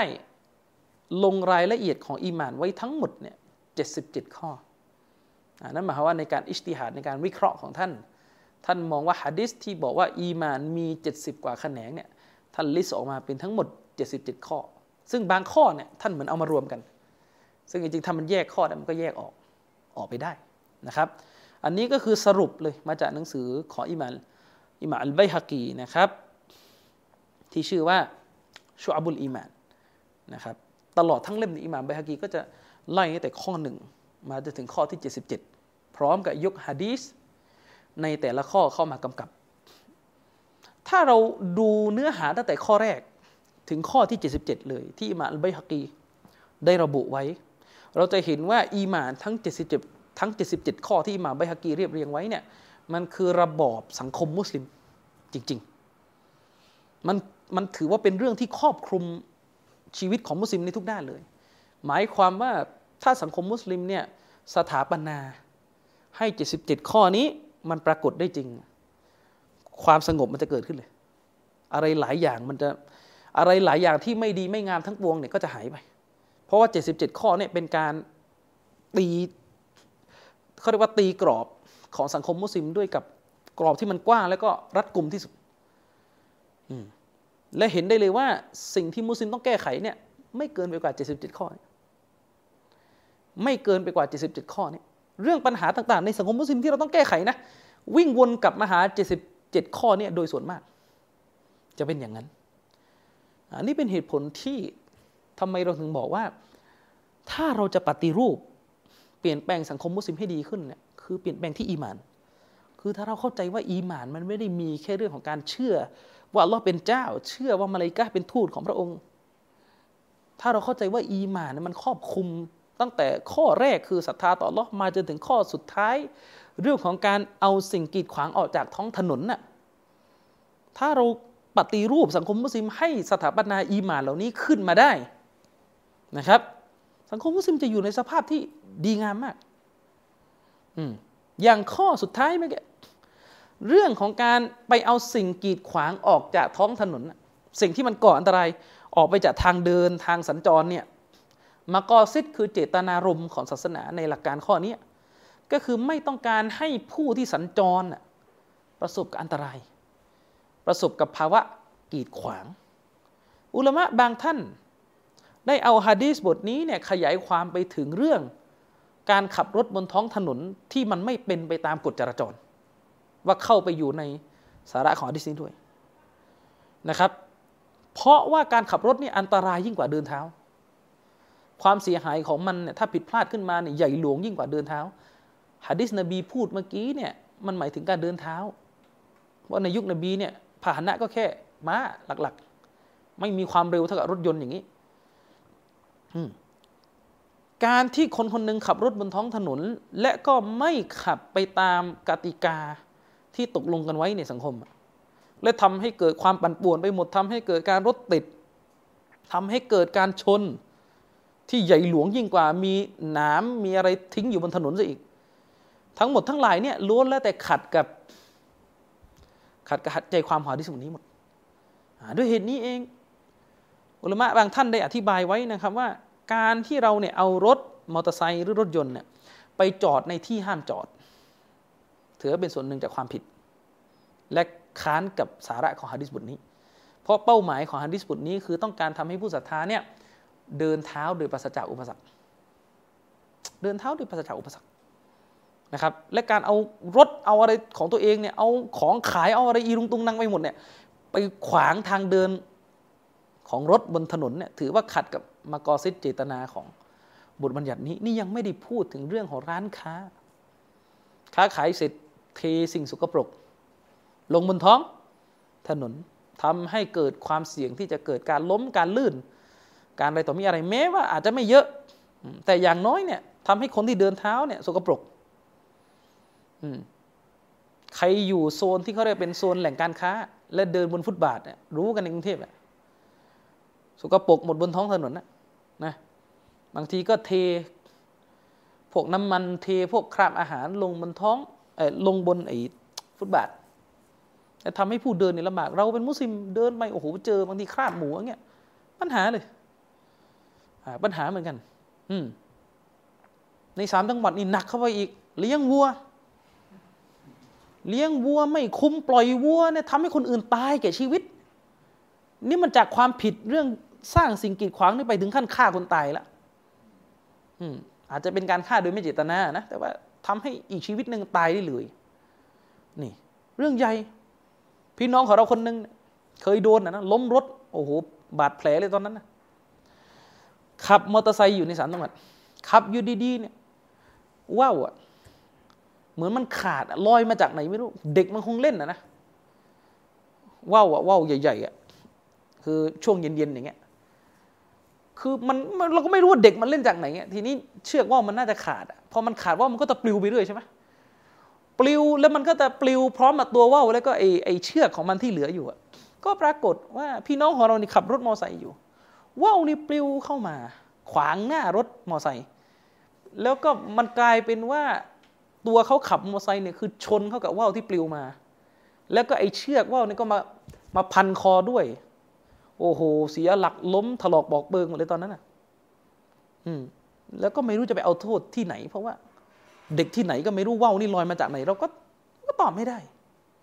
ใช่ไหมเนี่ยมันเป็นกระแสอย่างเงี้ยเป็นกระแสอย่างเงี้ยไม่ได้คำหนึ่งคือคือเราอะปัญหาของสังคมมุสลิมเรานะปัญหาใหญ่ของสังคมมุสลิมเราก็คือ เราอินกับบาปบางอย่าง และก็ไม่อินกับบาปบางอย่าง นี่คือปัญหาเลย เรากลัวบาปบางอย่าง เพราะโดนปลูกฝังมาเยอะ จนเรากลัว และเราก็ไม่กลัวบาปอีกหลายอย่าง เพราะขาดการปลูกฝัง แล้วที่ที่เป็นประเด็นมาก ๆ เลยก็คือ บาปที่เรากระทำเนี่ยมันมีสองอย่างในศาสนา บาปที่เราละเมิดอัลลอฮ์กับบาปที่เราละเมิดลูกหลานอาดัมประเด็นก็คือบาปหลาย ๆ อย่างที่เรา กลัวเราอินกันเนี่ยโดยมากจะเป็นบาปในเรื่องของฮักกุลลอละเมิดอัลลอฮ์เช่นกินหมู กินหมูเนี่ยคือเราอินมาก ไม่มีใครกิน กลัวกันหมดนะกาเฟตยังรู้ว่ามุสลิมไม่กินหมู ซึ่งการกินหมูเนี่ยถ้าใครไปกินก็คือเท่ากับว่าละเมิดละเมิดอัลลอฮ์ละเมิดคำสั่งของอัลลอฮ์แต่การกินหมูเนี่ยไม่ได้ทำให้คนอื่นตายนะ โดยทั่วไป และปัญหาของสังคมมุสลิมมันก็คือ เราอิน ซึ่งมันเป็นสิ่งที่ดีถูกต้อง เรากลัวเรื่องการกินหมู แต่เราไม่กลัวเรื่องกินของเมาอะนี่คือปัญหา เราสอนลูกหลานมุสลิมว่าอย่ากกินหมู จนเขาไม่กิน แต่ในขณะเดียวกันของเมาเนี่ยกระท่อมกัญชากินกันนึกออกไหมครับ และไอเนี้ยกินไปแล้วนะมันสร้างความเสียหายแก่คนอื่น สุดท้ายเนี่ย เวลามันเกิดความเสียหายแบบนี้คนที่เป็นพวกปฏิเสธเนี่ยมักจะโจมตีศาสนาไงว่าศาสนาเนี่ยนับถือไปแล้วเนี่ยไม่ได้ทำให้สังคมมันสงบสุขเลย ซึ่งจริงๆมันไม่ใช่ไม่ใช่ความผิดของศาสนา มันเป็นความผิดของคนสอนศาสนา และคนนับถือศาสนาที่ไม่รู้จักเข้าใจคำสอนภาพรวม เวลาเขาโจมตีว่าศาสนาเนี่ยไม่ได้ทำให้คนเนี่ยเป็นคนดีขึ้นเลยในความหมายของของพวกสมัยใหม่ นะที่จะไม่มีศาสนาอย่างเอทิสเนี่ยเขาจะบอกว่าคนที่เป็นเอทิสเนี่ยเป็นคนที่มีความรับผิดชอบต่อสังคมมีมีมีความรับผิดชอบต่อสังคมเคารพกติกาสังคมเนี่ยดีกว่าคนนับถือศาสนาซึ่งมันอาจจะมีความเป็นไปได้ที่จะเกิดปรากฏการณ์นั้น เพราะสภาพของคนนับถือศาสนาสมัยนี้คือมันนับถือศาสนาในมิติที่เป็นพิธีกรรมอย่างเดียว หรือในมิติที่เป็นบาปบุญส่วนตัว แต่ไม่เข้าใจคำสอนและความรุนแรงของบาปในเรื่องที่ไปละเมิดความสงบในสังคม โดยเฉพาะอิสลามเนี่ยปัญหาเนี่ยเรื่องการละเมิดความสงบในสังคมเนี่ยมันใหญ่หลวงมาก มันใหญ่หลวง แต่มันไม่มีการสอนให้อินนี่คือปัญหา เราอินกับเรื่องไม่กินหมู เราอินกับเรื่องไม่กินเนื้อฮารอมอ่าแต่เราไม่อินกับเรื่องเรื่องอะไรครับ เรื่องกินท่อม มันก็แทบจะ ยังไงอะคือมันแทบจะโฆษณาอะไรไม่ได้หรือว่าสังคมมุสลิมเนี่ยกินเนื้อฮาลาลที่ปราศจากเลือดที่มีแต่เชื้อโรค และก็สุดท้ายก็กินท่อมมันมันมันหมดที่จะโฆษณาเลยอะคือเราบอกชาวโลกเขาว่าอิสลามเนี่ยเวลากินเนื้อสัตว์เนี่ยสัตว์ที่เรากินเนี่ยเราเชื่อตามหลักการอิสลามเนี่ยเลือดมันพุ่งออกมาอิสลามไม่ให้กิน เพราะว่าเลือดเนี่ยมันคือแหล่งหมักหมมเชื้อโรค เราเอาตรงนี้ไปโฆษณา แต่ผลลัพธ์ที่กลับมาดูสังคมมุสลิมคือ เรากินสิ่งที่ทำลายร่างกาย และก็หารอมด้วยเนี่ยเต็มไปหมด จนเหมือนความดีอันนี้เนี่ยมันงัดไม่ได้กับความชั่วที่มันเกิดขึ้น อย่างนี้เป็นต้น ความอธรรมต่าง ๆ ที่เกิดขึ้นในสังคมมุสลิมเราบอกกาเฟตว่าหูอิสลามเนี่ยนะมีการอวยพรสันติซึ่งกันและกันทุกวัน อืมแต่ผลลัพธ์ที่เกิดขึ้นในสังคมมุสลิมคือ มุสลิมนี่มีความอาธรรมต่อกันทะเลาะกันเรื่องมรดกในครอบครัวเนี่ยต้องไปจบที่ศาลกาเฟตไม่จบที่หลักการศาสนา มันเอาไปมันเอาไปโฆษณาความดีงามให้แก่อิสลามลำบากครับถ้ามุสลิมยังเป็นอย่างนี้ เว้นแต่กาเฟตคนนั้นจะไม่สนใจมุสลิมแล้วก็ดูเนื้อหาจริงๆอ๋ออิสลามสอนอย่างนี้ แต่มันน้อยไงเราบอกไม่ใช่หรอว่า มารยาทที่ดีอะมีผลในการด่าวะเช่นเดียวกันนะครับ การปฏิบัติ ที่ดีของชุมชนมุสลิมเนี่ยมีผลต่อการเผยแพร่อิสลาม อิสลามเนี่ยเนื้อหาดีแค่ไหน แต่สังคมมุสลิมเนี่ยมันทำไม่ได้มันแค่นั้นแหละนั่นคือประเด็นนะครับ ทีนี้กลับไปที่ประเด็นที่ว่า เวลาเราปลูกฝังมุสลิมให้เคร่งครัดในศาสนาเนี่ยสิ่งที่ต้องเข้าใจเลยนะการเคร่งครัดในศาสนาหมายถึงการปฏิบัติต่อทุกสิ่งที่นบีสั่ง ไม่ใช่ว่าเคร่งในเรื่องที่สังคมเขาอิน และก็ย่อนยานในเรื่องที่สังคมเขาไม่อินทั้งที่มันฝ่าฝืนนบี อย่างนี้เป็นต้น อย่างที่บอกไงอย่างที่บอก อืมเออเราเคร่งในเรื่องไม่กินหมู เราเคร่งในเรื่องกินอาหารฮาลาลนะคนบางคนเนี่ยเคร่งไม่ได้ ยี่ห้อนี้ต่อให้ใช้เนื้อฮาลาลแล้วแปะที่ซองแล้วเนี่ยแต่ถ้าไม่มีฮาลาลแปะที่ประตูร้านเนี่ยไม่กินกินไม่ได้ เคร่ง นึกออกไหมกลัวพนักงานไปจับหมามาจากไหน อย่างเงี้ยเราเคร่งนะแต่อีกหลายเรื่องเราเป็นไง เราไม่เคร่ง ยิ่งเรื่องบางเรื่องเป็นเรื่องสาธารณประโยชน์ เราไม่เคร่ง อืมเข้ามัสยิดทำพังเละเทะหมด เคยเห็นไหมคนบางคนไปละหมาดวันศุกร์ก็ขโมยรองเท้าเพื่อนเคร่งละหมาด แต่ไม่เคร่งในการเคารพทรัพย์สินของผู้อื่น มันมันนับถือศาสนากันยังไง แล้วเวลาเกิดปรากฏการณ์แบบนี้เนี่ยคนก็จะโจมตี ว่าละหมาดไม่ได้ช่วยอะไรเลยแม้แต่รองเท้าเนี่ยก็ยังไม่ปกป้องแม้แต่ทรัพย์สินที่ไม่ได้แพงนี่ยังขโมยเลย ถ้ามือถือตกในมัสยิดนี่ไม่หายเหรอเห็นไหมเนี่ยมันจะเกิดปรากฏการณ์แบบนี้มันจะกลับกลายเป็นว่าเนี่ยดูสิคนที่ไม่ใช่คนที่ไม่ได้ละหมาดนะคนที่เป็นลิเบอรัลเป็นเอทิสเป็นอะไรเนี่ยไม่ละเมิดทำลายทรัพย์สินผู้อื่น สมมติเขาอ่านอย่างนั้นนี่ไปละหมาดแท้ๆละหมาดเสร็จ บางคนในละหมาดสุนัตต่อ ยังเอารองเท้าเพื่อนอีก แล้วมันละหมาดอะไรของมันนะมันก็จะเกิดการโจมตีว่าเห็นไหมศาสนาเนี่ยไม่สอนให้คนเนี่ยมีความรับผิดชอบต่อสิทธิสาธารณะ ต่อความสงบในที่สาธารณะ กลายเป็นว่าศาสนาโดนโจมตีแค่ว่าเป็นเรื่องพิธีกรรมในศาสนสถาน ซึ่งจริงๆอิสลามไม่ใช่ อิสลามนี่ไม่ใช่อิสลามนี่เป็นศาสนาที่เป็นศัตรูต่อการขโมยนี่รุนแรงที่สุด แล้วรุนแรงยิ่งกว่าปรัชญาการเมืองไหนทั้งสิ้นเพราะมันตัดมือกันแล้ว แต่ประเด็นก็คือมันเป็นปัญหาเรื่องการรับรู้ของคนนะว่าคุณเรียนศาสนาอย่างไรแหละ คุณไม่กล้าทิ้งละหมาดแต่คุณกล้าขโมยคุณเรียนศาสนายังไงอะคุณกล้าขโมยในบ้านของอัลลอฮ์คุณเรียนศาสนาแบบไหน มัสยิดซึ่งควรจะเป็นที่ที่ปลอดภัยที่สุดกลายเป็นที่ที่ไม่ปลอดภัย มัสยิดบางที่ในกรุงเทพมหานครบอกไว้นะ ผมคิดว่าบางคนก็น่าจะเคยเห็นนะมัสยิดบางที่ในกรุงเทพมหานคร มุมมัสยิดในมุมที่นั่งภายในมัสยิดเป็นที่ซ่องสุมมั่วสุมของเด็กวัยรุ่นนี่บางแห่งผมเคยได้ยิน อืมผมไปละหมาดในที่แห่งหนึ่งก็เป็นคล้ายๆเหมือนที่แล้วก็มันจะมีห้องละหมาด ไปละหมาด แอบได้ยินเสียงมาจากไหนไม่รู้ เหมือนมุสลิมมาอยู่โซนนั้น ไม่ได้จะมาละหมาดนะ จะมาคุยเรื่องธุรกิจผิดกฎหมายกัน แล้วมันก็เข้าหูเราตอนละหมาดเนี่ย มันกลายเป็นแบบนี้ อืม มันกลายเป็นแบบนี้ เออ ถือศีลอด เราถือกัน นะรอมฎอนมาทีเอาทุกคนถือ ทุกคนถือศีลอดกันนะครับ แต่ถือศีลอดกลับไม่มีผลต่อการสำหรับอีกหลายคนนะนะ กลับไม่มีผลต่อการไปหักห้ามเขา ไม่ให้ทำชั่วต่อมนุษย์คนอื่น มันถึงเกิดสิ่งหนึ่งที่พวก liberal หรือ atheist โจมตีมุสลิม ว่าคุณนับถือศาสนา คุณนับถือพระเจ้า คุณบอกว่าพระเจ้าเนี่ยเห็นหมด คุณบอกว่ามีนรกมีโลกหน้า แต่พวกคุณไม่เคยห้ามตัวเองจากเงินซื้อเสียง คุณนับถือแบบไหน คุณนับถือศาสนา แต่คุณไม่รู้ว่าคุณควรจะเลือกสสหรือคนใด ที่ควรจะเป็นไม่ซื้อเสียง คุณรู้อย่างเดียวว่าคุณเลือกสสที่มันดองอยู่ใน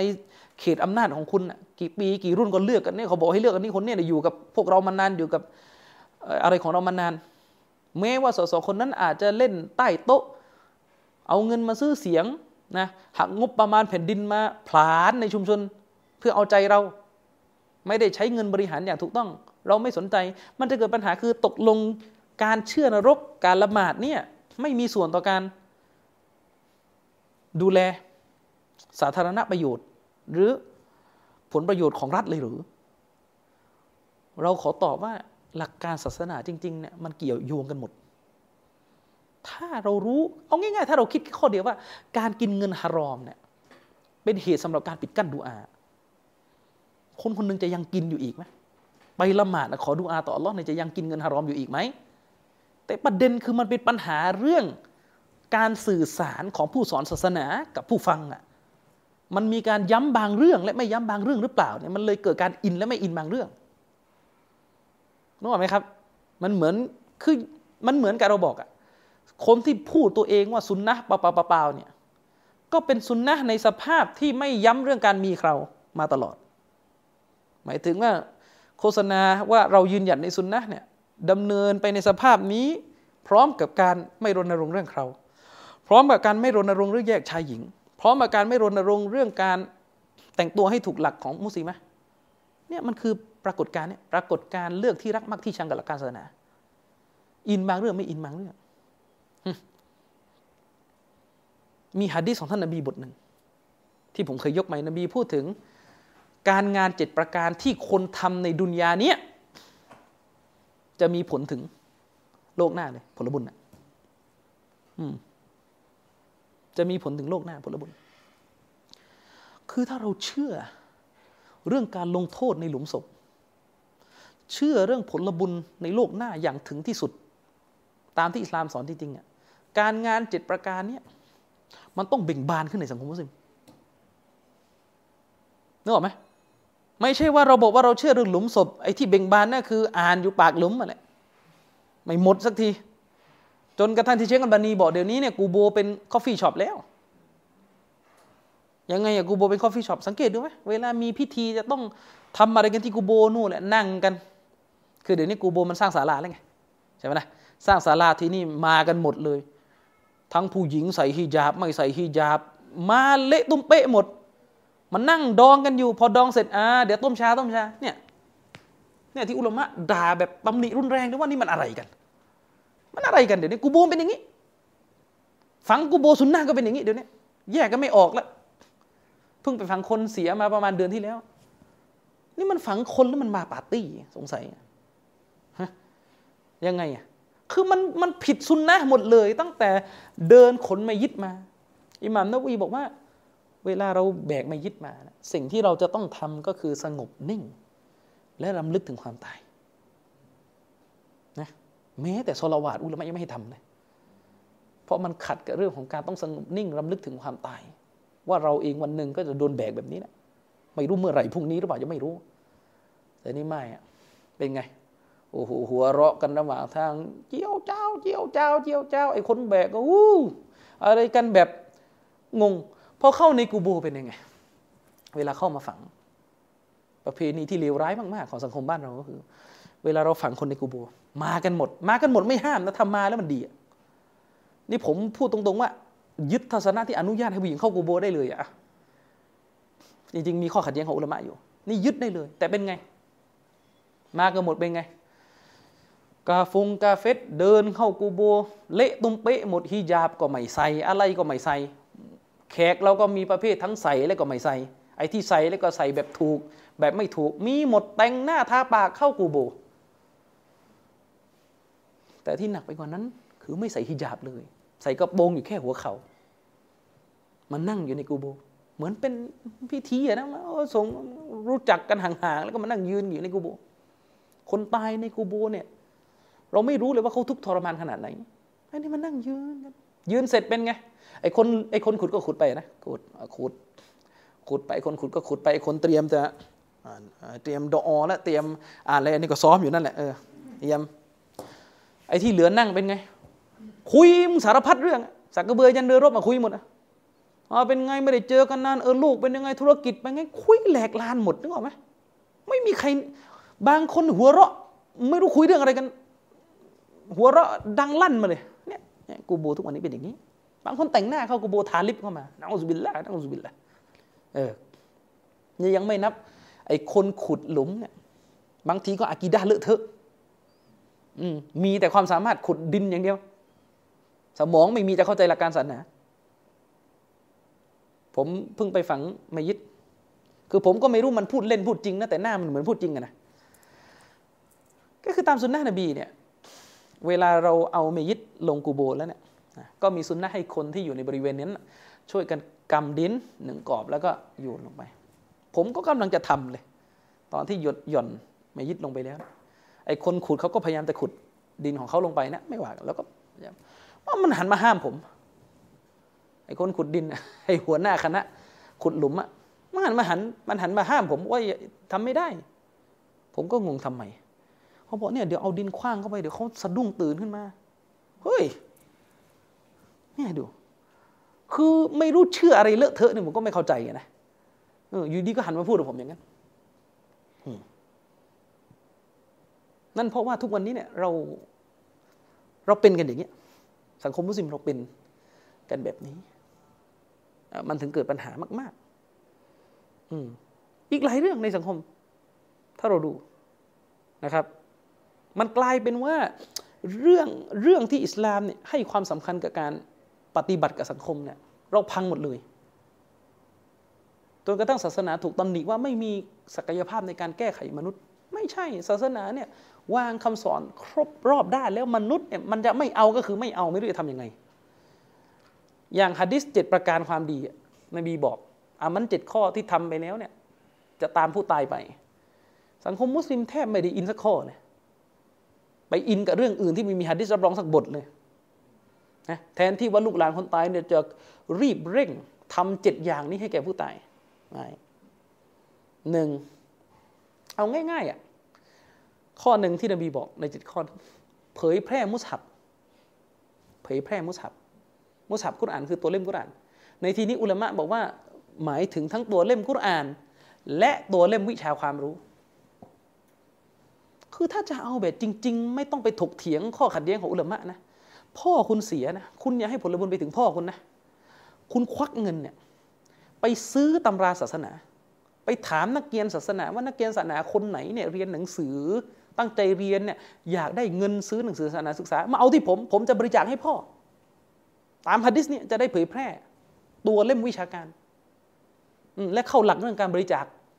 แทนบิดามารดาที่ตายไป ซึ่งมีฮะดิษรับรองอีก ไม่ทำวนอยู่อย่างเดิมไม่ละจะเอาเด็กมาอ่านกุรอาน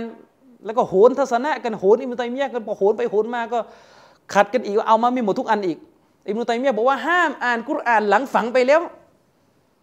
ฝังไปแล้วแล้วก็มานั่งอ่านดาอิมาอ่าน อยู่อย่างนั้นหลายวันเฝ้าอยู่เจ็ดวันบิดาไม่เอาอีก เอาอยู่แค่อย่างเดียวอิมุตัยมียะให้อ่านอิมุตัยมียะให้อ่าน ถึงอิมุตัยมียะว่าถึงว่าถึง พอเขาลงรายละเอียดว่าถึงแบบไหน ไม่เอาแล้วกูไม่ดู กูจะดูแค่ถึงอย่างเดียว มันเป็นกันซะอย่างเงี้ยเอออะไรอีกในเจ็ดข้อนั้นนบีบอกว่าหนึ่งในความดีอันนั้นก็คือ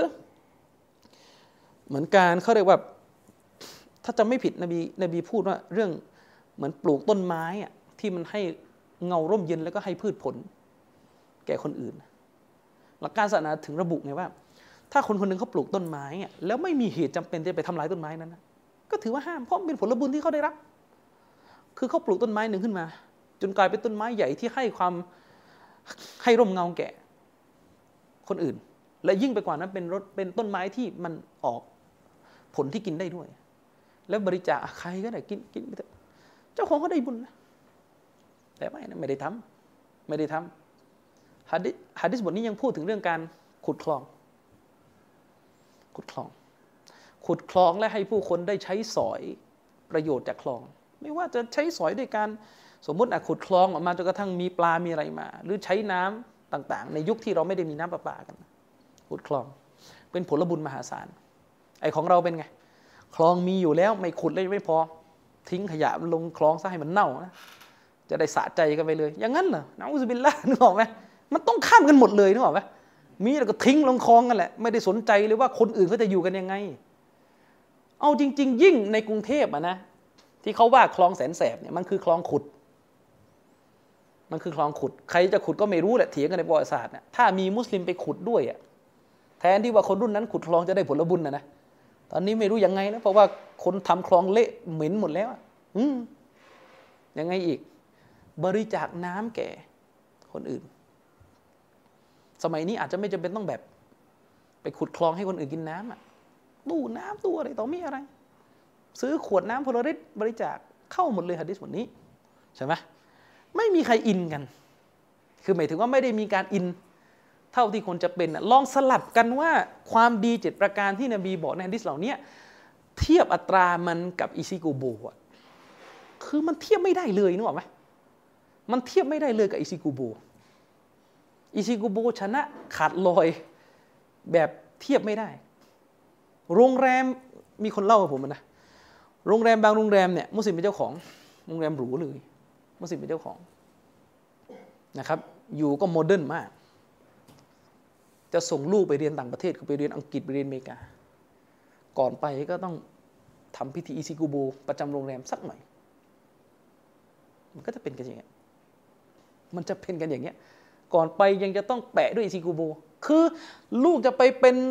เด็กรุ่นใหม่ liberal ยังไงไม่สนแล้วสิ่งเดียวที่จะต้องฝากไว้คืออิซิกูโบเนี่ยสังคมมุสลิมมันก็เลยถดถอยกันอย่างที่เป็นณบัดนี้ คนเขาก็เลยมีคำพูดอยู่อย่างหนึ่งว่า การนับถือศาสนาของคนเอเชียหมายถึงว่าการนับถือศาสนาของคนเอเชีย เอาเจาะจงเอเชียที่เป็นมุสลิมนะการนับถือศาสนาอิสลามของคนเอเชียยิ่ ยิ่งเอเชียอาคานีนี่เอเชียอาคานีคืออินโดมาลีไทยเนี่ยแต่เท่านี้มันคือการนับถือศาสนาที่เน้นหนักในเรื่องพิธีกรรม เน้นหนักไปที่เรื่องพิธีกรรม และก็สัญญลักษณ์ทางศาสนา เน้นหนักเน้นหนัก ซึ่งมันก็จะขาดในเรื่องของมิติส่วนอื่นที่ศาสนาสอน แต่การนับถือศาสนาของมุสลิมในยุโรปเนี่ยมันก็ดูจะอ่อนแอ เรื่องพิธีกรรม เรื่องสัญญลักษณ์อัตลักษณ์ความเป็นมุสลิม แต่มันจะไปเน้นหนักเรื่อง หลักการศาสนาว่าด้วยเรื่องหน้าที่อามานะที่เราต้องมอบให้กับสังคม มันจะไปหนักด้านนู้น สุดท้ายมันก็เลยกลายเป็นแต่ละที่มันมีมุมขาดในแบบของตัวเอง ฉะนั้นสังคมมุสลิมที่ดีคือสังคมมุสลิมที่มันสถาปนา หลักคำสอนศาสนาทุกมิติเข้ามา มิติภาคอิบาดะก็ต้องเข้มแข็ง ภาคความเชื่อก็ต้องแข็งแกร่ง และภาคในเรื่องของการจัดการปัญหาในสังคม มันก็ต้องแข็งแกร่งนะครับ อย่างที่บอกนะว่าเรากลัวการกินหมู แต่เราไม่กลัวเรื่องเงินบริจาค องค์กรศาสนามีปัญหาเรื่องเงินบริจาคหลุดมาตลอดนึกออกไหมกลัวกินหมู ไม่กลัวกินเงินบริจาคที่ชาวบ้านให้ มันยังไง คือคือมันยังไงแบบนี้นั่นแสดงว่าเราไม่ได้กลัวอัลลอฮ์บนความเข้าใจที่ถูกต้องอะวันนี้ก็จบการบรรยายในครั้งนี้ไว้เพียงเท่านี้นะครับวิลลาฮิตอฟิกวัลฮิดายัสสลามอะลัยกุมรอฮ์มะตุลลอฮ์บะเราะกาตุฮ์